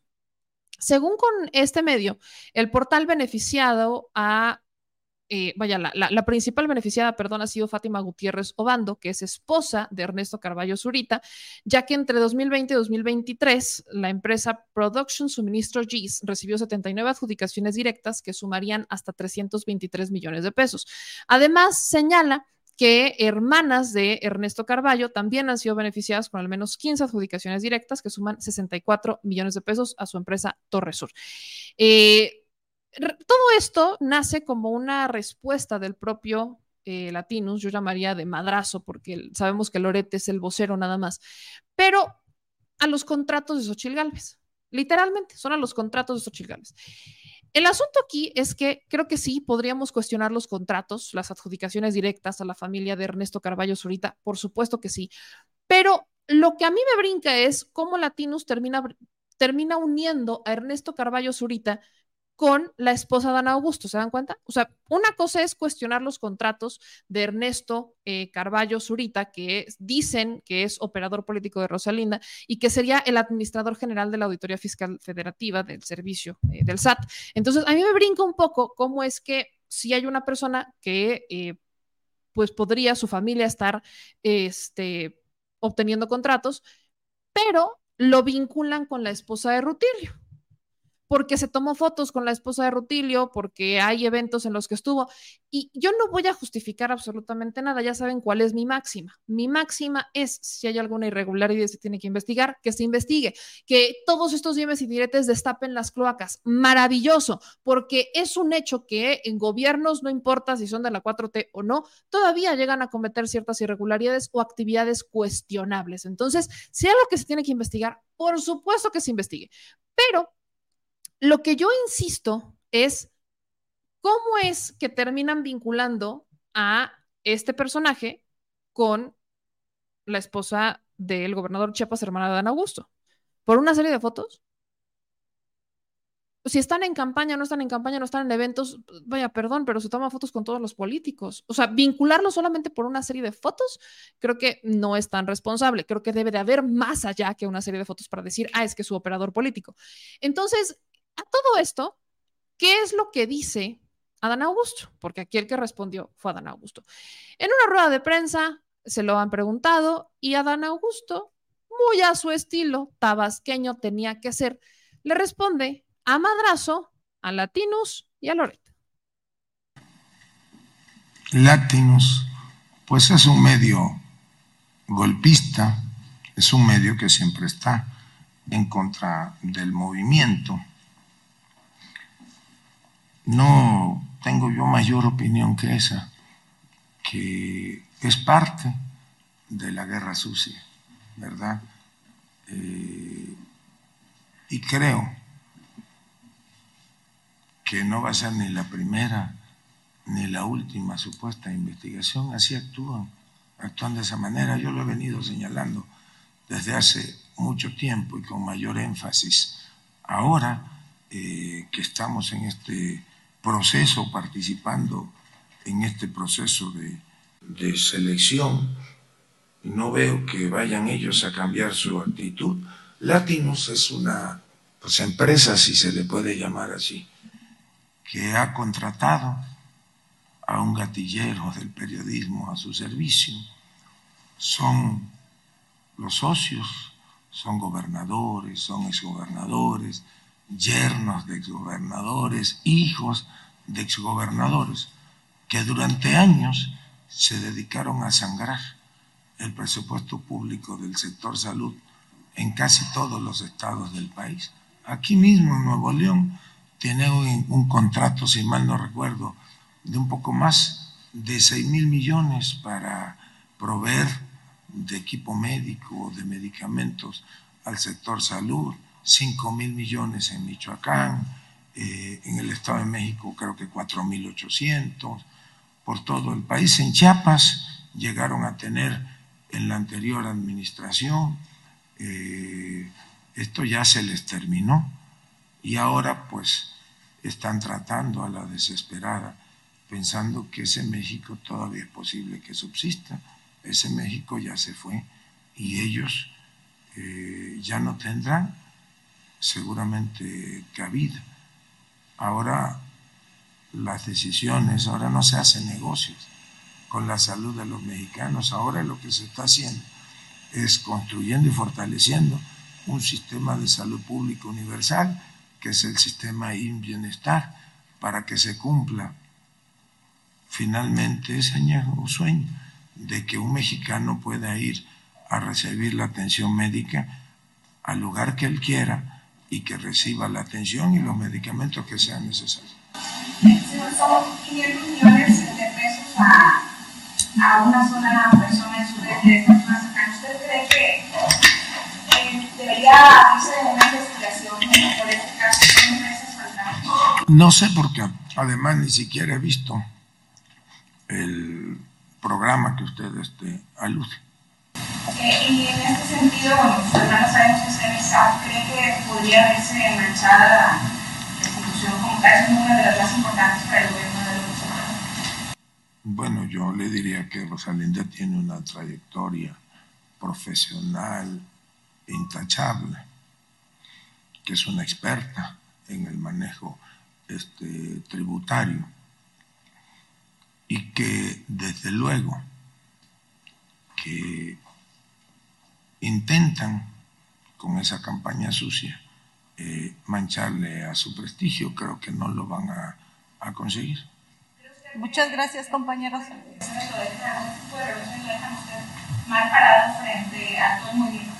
No, a mí no.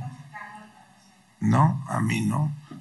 Este, yo ya le dije que son así gatilleros del periodismo al servicio de una élite de funcionarios que algún día terminan por, terminarán por entender que este ya no es el país que ellos este, saqueaban a su antojo. Pues ahí está lo que dice Adán Augusto sobre su hermana, sobre el reportaje y que se esperan muchos más. Yo cerraría con esto. Si existen los contratos, que se investiguen. Adelante. Yo no voy a justificar ninguno, que se investiguen cómo se dieron, si hubo tráfico de influencia, si no los hubo, etcétera. No se tienen por qué justificar, se tienen que investigar. Pero el brinco que dan en Latinos para vincularlos con la hermana del candidato Adán Augusto López Hernández, ese sí se me hace un poquito exagerado, debo decirlo. Eh, hay rumores que conforme se fueron viendo en algunos otros medios, por ejemplo, etcétera, que tampoco está para ser mejor fuente de información, empezaron a decir que este personaje Carballo es, es argumentan que es operador de Rosalinda, bajo el criterio de que él la habría impulsado, la habría acompañado o la habrían visto en varios de los eventos de Rosalinda a lo largo de su carrera en el Estado. Entonces, si hay algo que investigar, que se investigue. Creo que la máxima de la 4T es esa, pero que tampoco me vengan a brincar, que qué conveniente, insistiría yo, qué convenientes me salen en los medios pagados por madrazo para envolver o proteger a su candidata Xochitl, ¿no? En tiempos donde cuestionamos los contratos, pues vaya, si a esa nos vamos, mañana todos podemos sacar a ver qué estado tiene más contratos que el otro. Sería maravilloso la guerra de los contratos. Perfecto. Creo que hay una diferencia muy, muy grande, sobre todo, que yo insistiría con ella.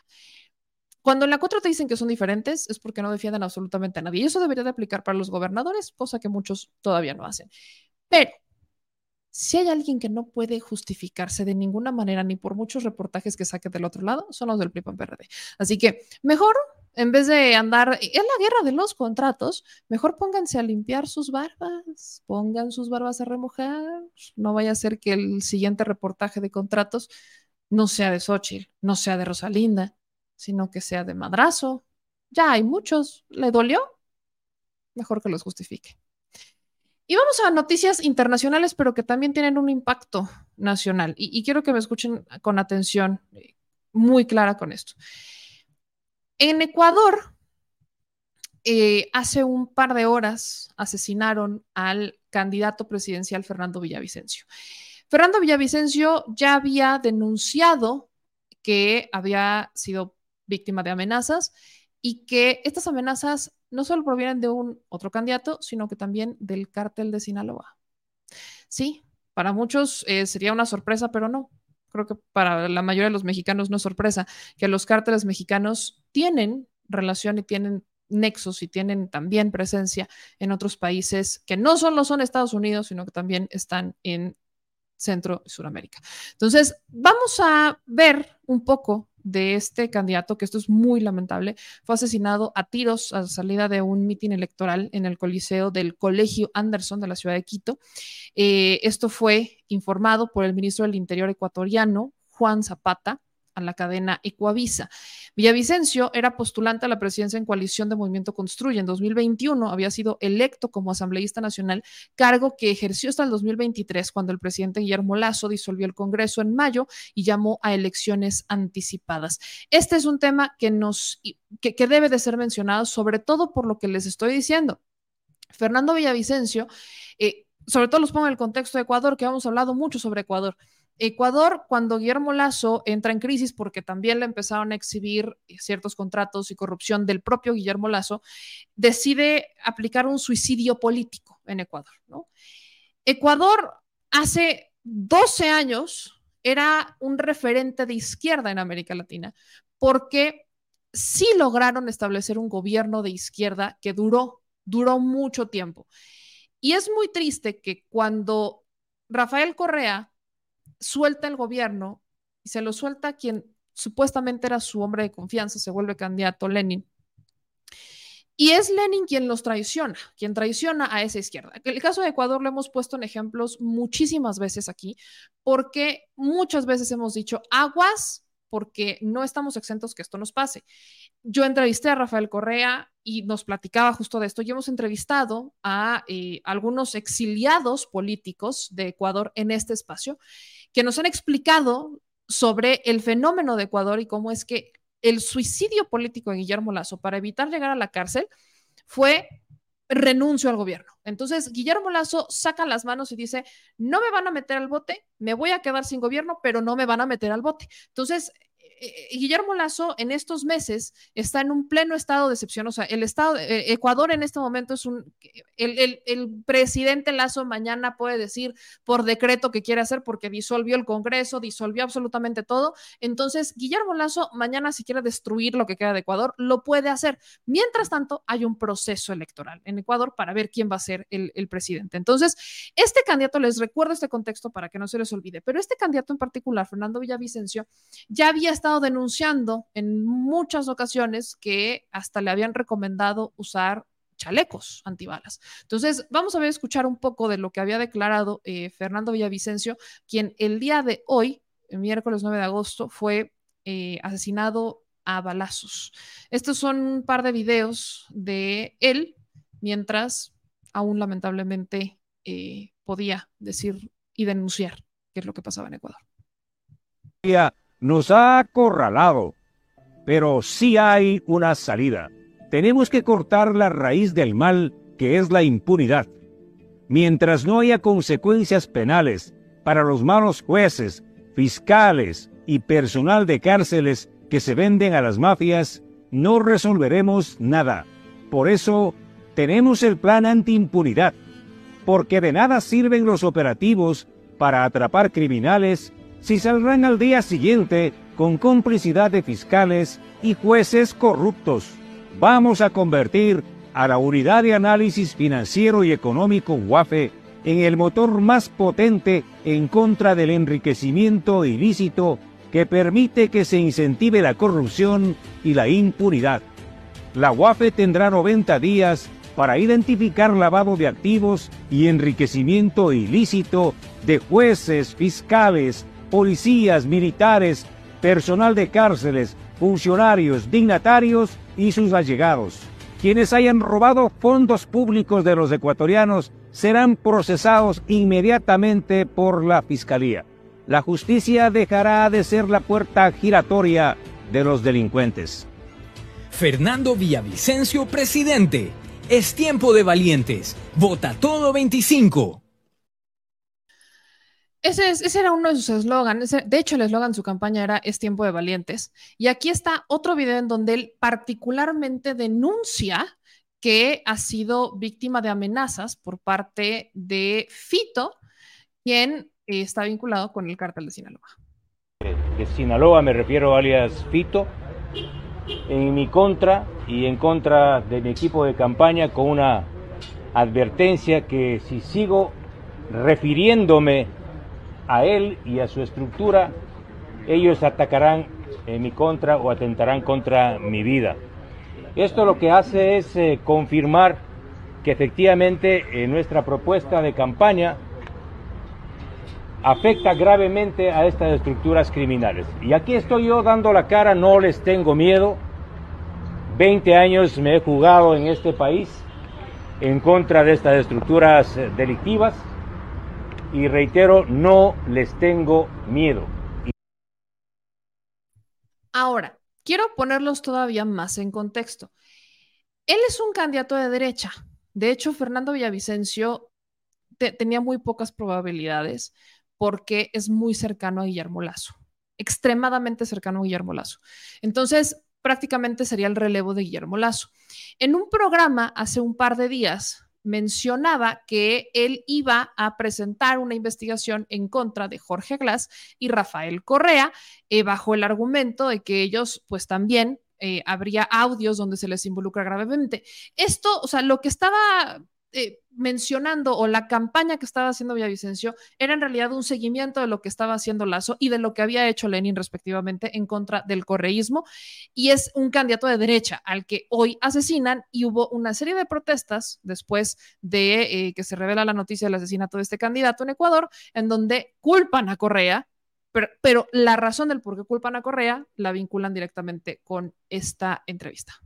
Más importantes de este país en manos de Petroecuador durante el gobierno de Rafael Correa y Jorge Glass a compañías extranjeras bajo contratos de prestación de servicios. Contratos que usted dijo que plantearía renegociar apenas asuma la presidencia. Exactamente. La, ¿Para qué va a entregar entonces a la fiscalía la investigación? Porque hay acciones, hay un presunto delito de peculado y asociación ilícita. La evidencia en que los 21 contratos. La evidencia que voy a presentar es tan grave que ya el colega periodista Arturo Torres reveló videos entre Jorge Glass y el exdirector de hidrocarburos de la Agencia de Regulación y Control, José Luis Cortázar, más importantes de este país en manos de Petroecuador durante el gobierno de Rafael. Eso es lo que dijo en esa entrevista. ¿Cuáles han sido las reacciones hasta este momento de quienes en política en Ecuador están acusando al correísmo? Justamente Rafael Correa. El expresidente Correa mencionó en su Twitter, han asesinado a Fernando Villavicencio. Ecuador se ha convertido en un estado fallido. Dueles patria. Mi solidaridad con su familia y con todas las familias de las víctimas de la violencia. Los que pretenden sembrar aún más odio con esta nueva tragedia, ojalá entiendan que aquello tan solo nos sigue destruyendo. Muchos pensaban que eh, Rafael Correa iba a ser el candidato y no, la que es candidata del correísmo a la presidencia de Ecuador es Luisa González. El partido por el cual se postulan es el, de Revolución Ciudadana. Y eh, también Luisa ha mencionado en sus redes sociales, ella ha estado retuiteando todo lo que ha tenido que ver con el, asesinato de, este, de Villavicencio. Y justamente lo que ellos mencionan, el correísmo, es que esto es un Estado fallido que es un Estado fallido, lo que ha estado pasando, particularmente en un evento de campaña, Luisa González lo suspendió por el asesinato de Fernando Villavicencio y esto fue lo que dijo en el evento de campaña. Allí para hablar de la seguridad, nos acaban de confirmar que el candidato a la presidencia, Fernando Villavicencio, ha fallecido. Es muy triste la noticia, más allá de una bandera política. Las diferencias políticas se resuelven en las urnas, no con violencia. Como partido político, como Revolución Ciudadana, nos solidarizamos con Quito, con la familia del candidato Villavicencio. Porque cuando tocan a uno, nos tocan a todos. Cuando está en riesgo la vida de un ser humano, queda en riesgo la vida de todos. Y como movimiento, en lo que va del año, nos han asesinado a dos candidatos y un compañero electo, tres personas de nuestro movimiento.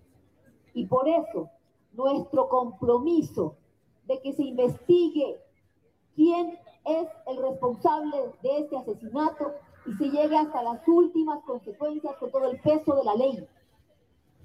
Como gobierno, fortalecer a la fuerza pública, devolver la seguridad a, las calles de nuestra patria entera, volver a ser de Ecuador un país seguro, con mano dura contra los delincuentes, que no quede nadie en la impunidad, que aquellos que nos extorsionan, que nos matan, que nos quitan la libertad, la vida, la felicidad de vivir tranquilos y caminar por las calles, recibirán todo el peso de la justicia, de la ley y del Estado. No quedará una persona en impunidad cuando nosotros nos están quitando la vida. Les haremos sentir el peso de la fuerza pública, el peso de la ley y serán responsables y condenados todo aquel que nos extorsiona, que nos mata y que quiera seguir saliendo a las calles a hacer de la violencia su modo de vida. Pues ahí está lo que dice la candidata del correísmo. Por eso les digo que hay que hacer un análisis más importante respecto a esto, porque evidentemente políticamente en Ecuador la derecha lo va a querer explotar en contra del correísmo. Fernando Villavicencio se encontraba en un cuarto lugar en cuanto a intención de voto. Por eso les digo que no, no es tan fácil decir vamos a, eh, culpar al correísmo, aunque hubiera este video en donde él avisaba que iban eh, a, exhibir un nuevo audio. Yo quiero regresar y profundizar un poco en eso, porque al correísmo lo han acusado desde hace dos administraciones, la de Lenin Moreno y la de eh, este, Lazo. En las dos han sido perseguidos políticos, en las dos los han, los han sacado, reconocidos como perseguidos políticos internacionalmente, cosa que Ecuador no, no, no reconocido, pero la Interpol, todo, o sea, internacionalmente los exiliados del correísmo están reconocidos como presos políticos y como exiliados políticos. Entonces, resulta muy curioso que ahora sea justamente la derecha quien quiera decir que su candidato fue asesinado por el correísmo, cuando hay años de antecedentes en los que nunca habría pasado. ¿Ustedes creen que si, si esto fuera posible con el correísmo, no creen que lo hubieran hecho desde hace mucho para evitar ser exiliados políticos o presos políticos de Ecuador? Vaya, pero aquí está una razón del por qué no jala esa idea. Luisa González, que es la candidata del correísmo, es la que encabeza las encuestas. Es a la que acaban de escuchar, ella es la que encabeza las encuestas, la candidata de la Revolución Ciudadana, la candidata que regresaría la izquierda a Ecuador. Sigue Otto Sonnenholzen, luego está Jacu Pérez y hasta el cuarto lugar está Fernando Villavicencio. No, habría manera de justificar. Todavía si fuera en un segundo lugar y fuera eh, un margen de diferencia mínimo, quizás eh, podrían construir la narrativa, pero no hay manera que esto pueda eh, no, hay manera que la idea de que el correísmo fue el responsable de esto jale. No funciona. Evidentemente, al estar tan cerca Fernando Villavicencio del el presidente todavía, este Lazo, pues lo hacía menos probable, lo hacía menos apto para eh, obtener la intención del voto. Pero aquí es a donde quiero llegar con este análisis que hace Oscar Balmen, periodista mexicano que es especialista en temas justamente de crimen organizado. Oscar Balmen menciona, y aquí es en donde entramos a la teoría principal, ¿no? Recordemos el primer video que les puse sobre eh, el candidato Villavicencio, en donde él denunciaba al cártel de Sinaloa. Oscar Balmen dice, ¿Qué hace un cártel mexicano en Ecuador? Fácil. Nuestros hermanos ecuatorianos viven en un país de instituciones democráticas débiles, con salida al mar, y entre el 70 y 80% de la cocaína mundial se mueve por rutas marítimas. Ecuador está arriba de Perú, abajo de Colombia, al lado de Bolivia, la trifecta de la cocaína.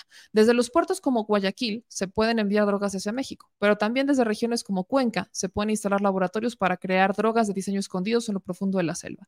Ecuador es un hub privilegiado en el mundo de las drogas. Tiene salida a México, a Estados Unidos y hacia Asia.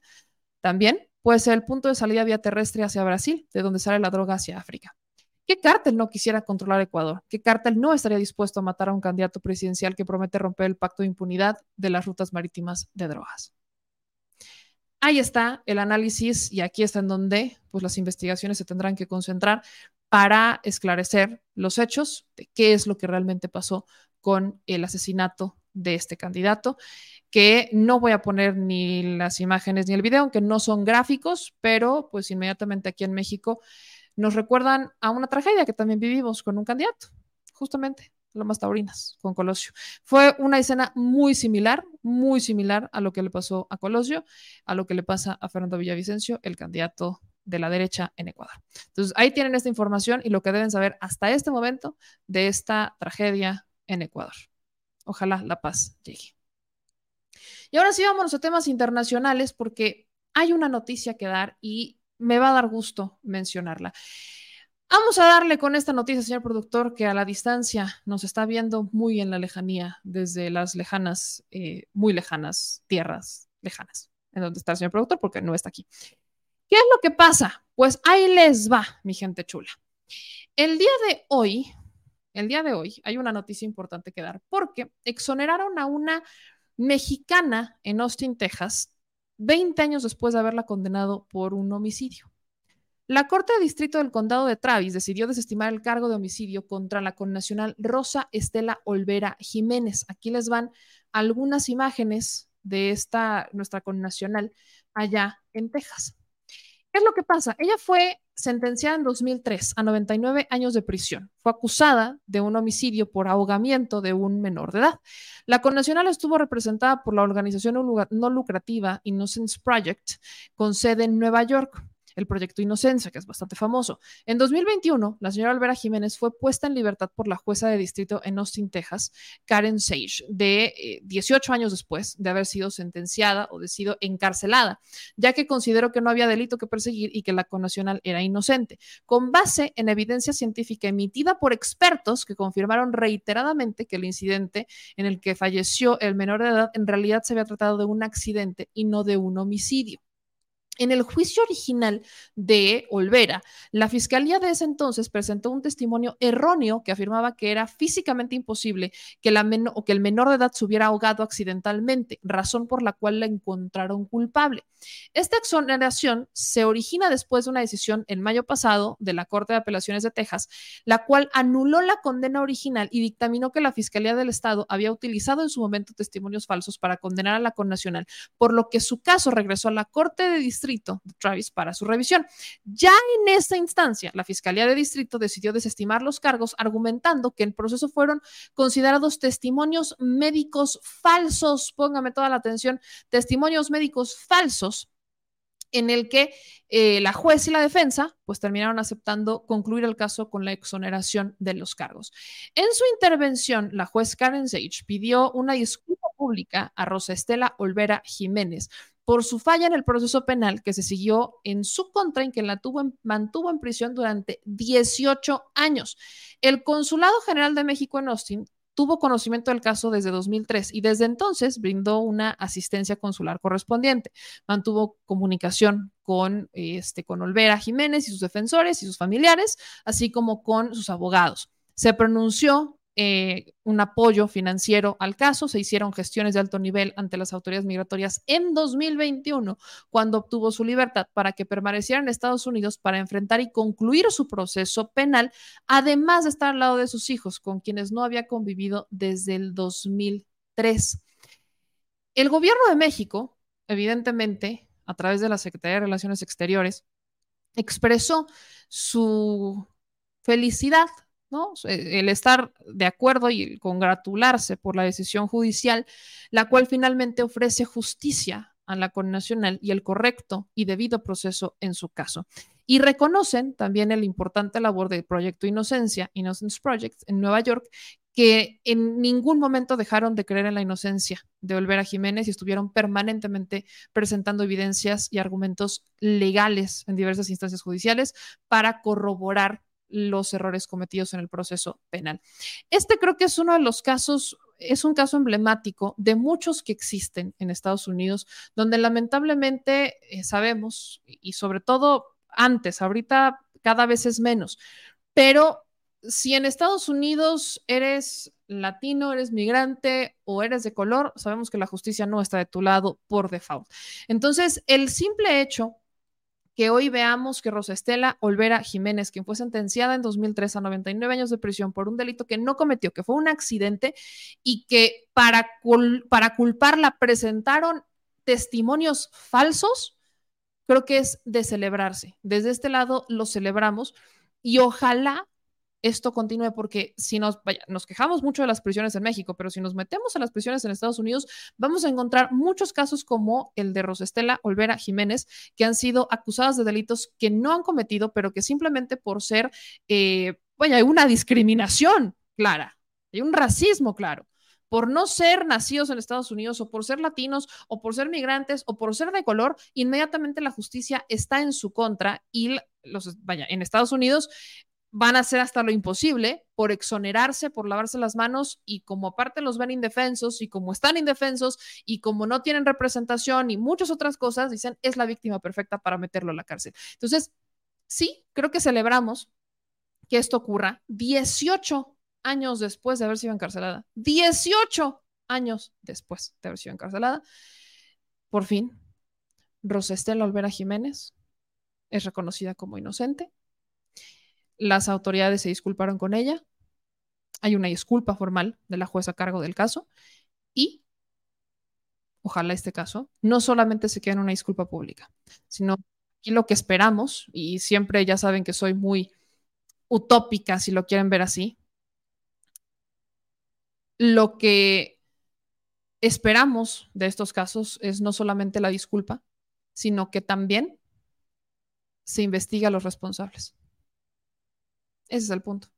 Que también se investiga a los responsables y que no quede solamente en un disculpe usted. Estuvo 20 años eh, como tal en el proceso, 18 encarcelada, 2 en libertad condicional.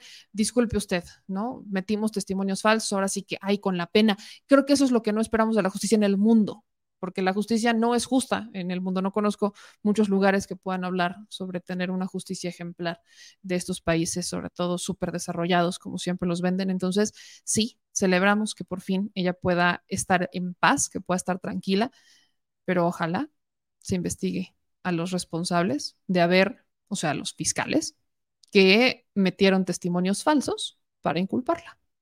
Ese es el punto. Al menos una buena noticia con la que podemos cerrar este espacio. Y bueno, Vamos a, en su gustada sección, me decía el señor productor hace ratito, en su gustada, déjenmelo, porque fue muy buena idea la que tuvo el señor productor hace rato, déjenme, la, la busco, ah, sí. De su ya preferido noticiero Desechos, hoy tendremos en la barra programática también a Ventaneando Deudores. Así que, amigos, ayúdenme con el Canal 5 al servicio de la comunidad. Se busca a Sandra Cuevas, sí. Eh, resulta, resalta y acontece que la señora es deudora. Gustavo Adolfo Infante, eh, publica en Twitter que está en condiciones de declarar que la alcaldesa de la Cuauhtémoc, o sea, Sandra Cuevas, le debe dinero de servicios para los que lo contrató hace varios meses y ahora ya ni le responde los mensajes. Ojalá lo lea y le pague lo que le debe. Entonces, en este su espacio al Chile, servicio a su comunidad, les buscamos, les pedimos que nos ayuden a localizar a la alcaldesa de la Cuauhtémoc, Sandra Cuevas, para que le pague lo que le debe a Gustavo Adolfo Infante sería muy amable, porque luego ahí se anda paseando con sus looks de Barbie, sus looks de diseñador, no es como que no tenga, ¿verdad? Entonces, sí, se le hace un gustado llamando desde este su espacio, eh, canal al Chile, al servicio de la comunidad, para que Sandra Cuevas deje de ser deudora. Si no tiene para pagar, no alquile, no rente, no compre, no pida. Pero ojalá todavía tenga ahí unos de esos balones de, ya saben que traían ahí 500 pesitos Ojalá todavía tenga ahí, igual y con los balones sale, no sé, chance. Igual y con los balones sale para pagar la deuda de Gustavo Adolfo Infante. Porque no es de gente bien andar debiendo así, ¿eh? no es de gente bien, no es de gente nice. Entonces, este, pues ahí se le agradece a Sandra Cuevas y hasta aquí su gustado reporte al Chile, servicio a la comunidad. Vámonos con sus comentarios. Dicen por acá, eh, de su programa Desechos del Tigre, dice Alejandro Irán. ¿Por qué del Tigre? Dicen acá, meme, no le digas señora, acuérdate que después en Chile, ah, no me tiene bloqueada, no pasa nada. Dicen aquí en otros comentarios, Esther, en Estados Unidos todo es dinero, que salga millonaria de la cárcel. ¿Con qué se podría pagar la injusticia? No hay dinero que te pueda pagar 18 años. Lo hablábamos con el caso de Israel Vallarta. No hay dinero que, eh, que, que pueda pagarte, ¿no? Por, por estar 17 años, 18 años encarcelado con un proceso injusto, no hay dinero que te lo pueda pagar. No hay. Y bueno, Estados Unidos en la crisis en la que está, menos, pero debería de tener una bolsa para hacerlo. Eh, dice Camilo, hay muchos compatriotas que están encarcelados por falsas acusaciones sobre acoso sexual, por no saber inglés y un malentendido los meten en la cárcel. También sabemos que hay muchos que sí son culpables. Aquí en otros comentarios dicen por acá, tararara, tararara, Tarará, déjeme le subo. Carlos, el asesinato del candidato de la derecha en Ecuador es el modus operandi de la misma derecha, ejemplo México con Colosio, y lo que quiso sembrar a través de Beatriz Pajés, en la actualidad a la derecha mexicana. Por eso dije, y lo, justo lo mencioné, se siente similar al, caso de Colosio. La, el modus operandi fue muy parecido. Las imágenes están en redes sociales, yo no las voy a poner, pero sí fueron muy, muy similares a lo que le pasó a Colosio. Acá nos dicen en otros comentarios, Tan, tan, tan. Dice Francisco Garay, cuidado, hace unas semanas ese era el discurso de la oposición. Luego nos dicen aquí en sus comentarios, Rodan 96, que es una farsa la recolección de firmas del PRI PRD, quedó de Chihuahuas, sacó Silvano esas firmas. la gira del banquito, lo único bueno que hizo. Eh, dicen aquí Luis Enrique Meme, ¿qué pasó con esto? El arresto de la regidora de Reynosa causó un gran revuelo tras confirmarse los hechos, ya que forma parte del círculo cercano de Cabeza de Vaca y del presidente del PAN, luego salió libre. Ya le subió un video que siempre sí la volvieron a aprender, porque ahora localmente, ¿no? Pero sí está detenida todavía y ya en su declaración dijo que no era la primera vez que lo hacía, entonces sigue en el bote por ahora. Jorge Villanueva nos manda 5 dólares super chat. Dice Eddie Small, pero qué excelente persona. Te admiro mucho. Muchas gracias, meme. Luego nos manda Naye Álvarez 50 pesos super chat. Dice, me habla sobre Don Abel Reynoso en la mañanera. Tú debes ser parte de, esa convención. Requerimos youtubers organizados y medios de izquierda. Saludos. Eh, muchas veces ha intentado organizar como una convención o algo así. En, a mí me han pedido que organice algunas, hay algunos empresarios y demás que estuvieron interesados, pero era más con fines o tintes políticos, eh, como para apoyar cierto candidato y demás. Entonces, nunca se terminó armando. Y creo que en estos tiempos... Es, hay mucha fiebre electoral. No sé qué tan bueno sería en este momento sacarlo, pero creo que sí sería una muy buena idea. Eh, después armar algo, unirse, no sé, creo que podría ser una buena idea, pero en este momento no sé, creo que tenemos muchos cosas todos que hacer y a veces nos enfrascamos un poco en el trabajo y, no hacemos eso, pero nos los han pedido en más de una ocasión. Sí, nos los han pedido.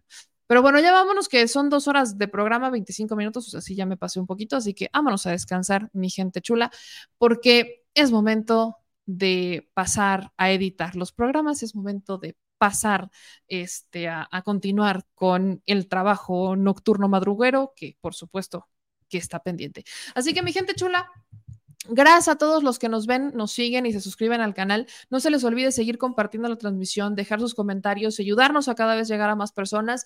También compartan los podcasts. Es muy importante que nos apoyen también ahí por los podcasts. Gracias a todos los que nos mandan superchats. Acuérdense de hacerlo a través de nuestro PayPal o a través de nuestras cuentas de Banamex, que aquí se las voy a poner, pero están en la descripción de todos nuestros videos de YouTube y también de Spotify.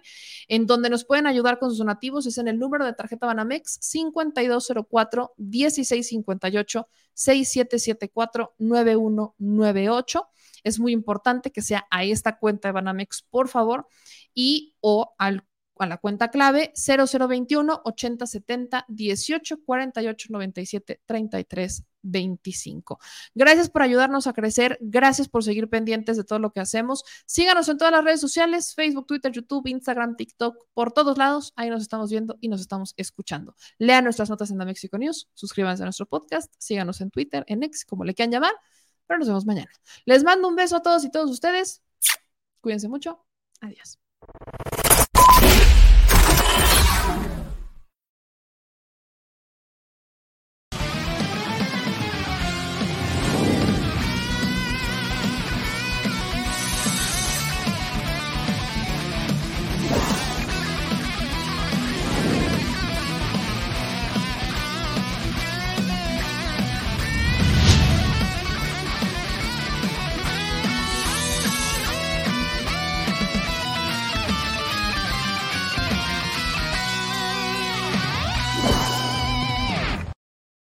Al Chile, la indiferencia es el peor enemigo de todos y más de los animales. Los últimos datos del INEGI señalan que en México existen cerca de 18 millones de perros y alrededor del 70% viven en las calles, es decir, casi 13 millones han sido abandonados, extraviados o nacieron en las calles. Esto posiciona a México como el primer país de América Latina con mayor índice de perros abandonados y también con mayor indiferencia al tema. El abandono es un fenómeno que afecta a perros y gatos de todo tipo, no entiende de edades o de razas. El 20% de perros y el 11% de gatos abandonados son de pura raza, mientras que el resto son mestizos. Por otro lado, la mayoría de perros y gatos llegan al refugio en la edad adulta, aunque también son recogidos cachorros y animales de edad avanzada. El maltrato animal también está presente y nuestro país aún está en pañales, pese a que se está comenzando a legislar para crear sanciones más severas a quienes cometan ese tipo de delitos. Por eso es importante la participación ciudadana y pedimos tu ayuda. Es hora de dejar de callar y ayudar a darles voz a quienes siempre están ahí para darnos una patita. Educar, esterilizar, identificar, reflexionar y adoptar es básico para revertir la tendencia pero si tú no tienes la posibilidad de adoptar o rescatar, ayuda a diferentes organizaciones que ya lo hacen. Angelitos Peludos,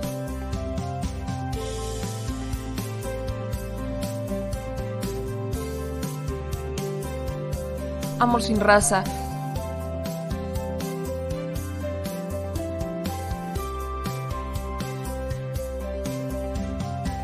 Frida Puebla,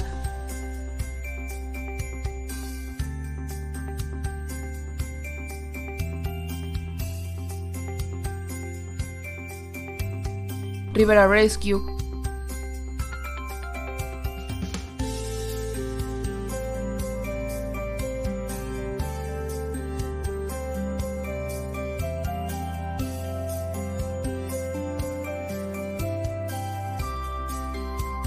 Voz Animal MX,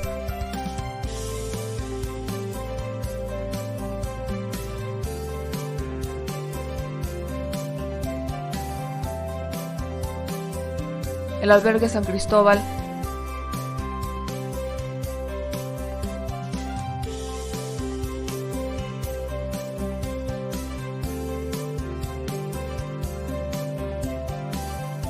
Fundación Toby,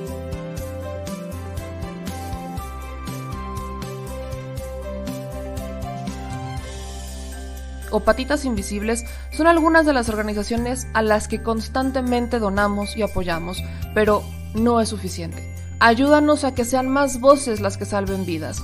Sus patitas, de verdad, pueden salvar tu vida. Difunde y dona.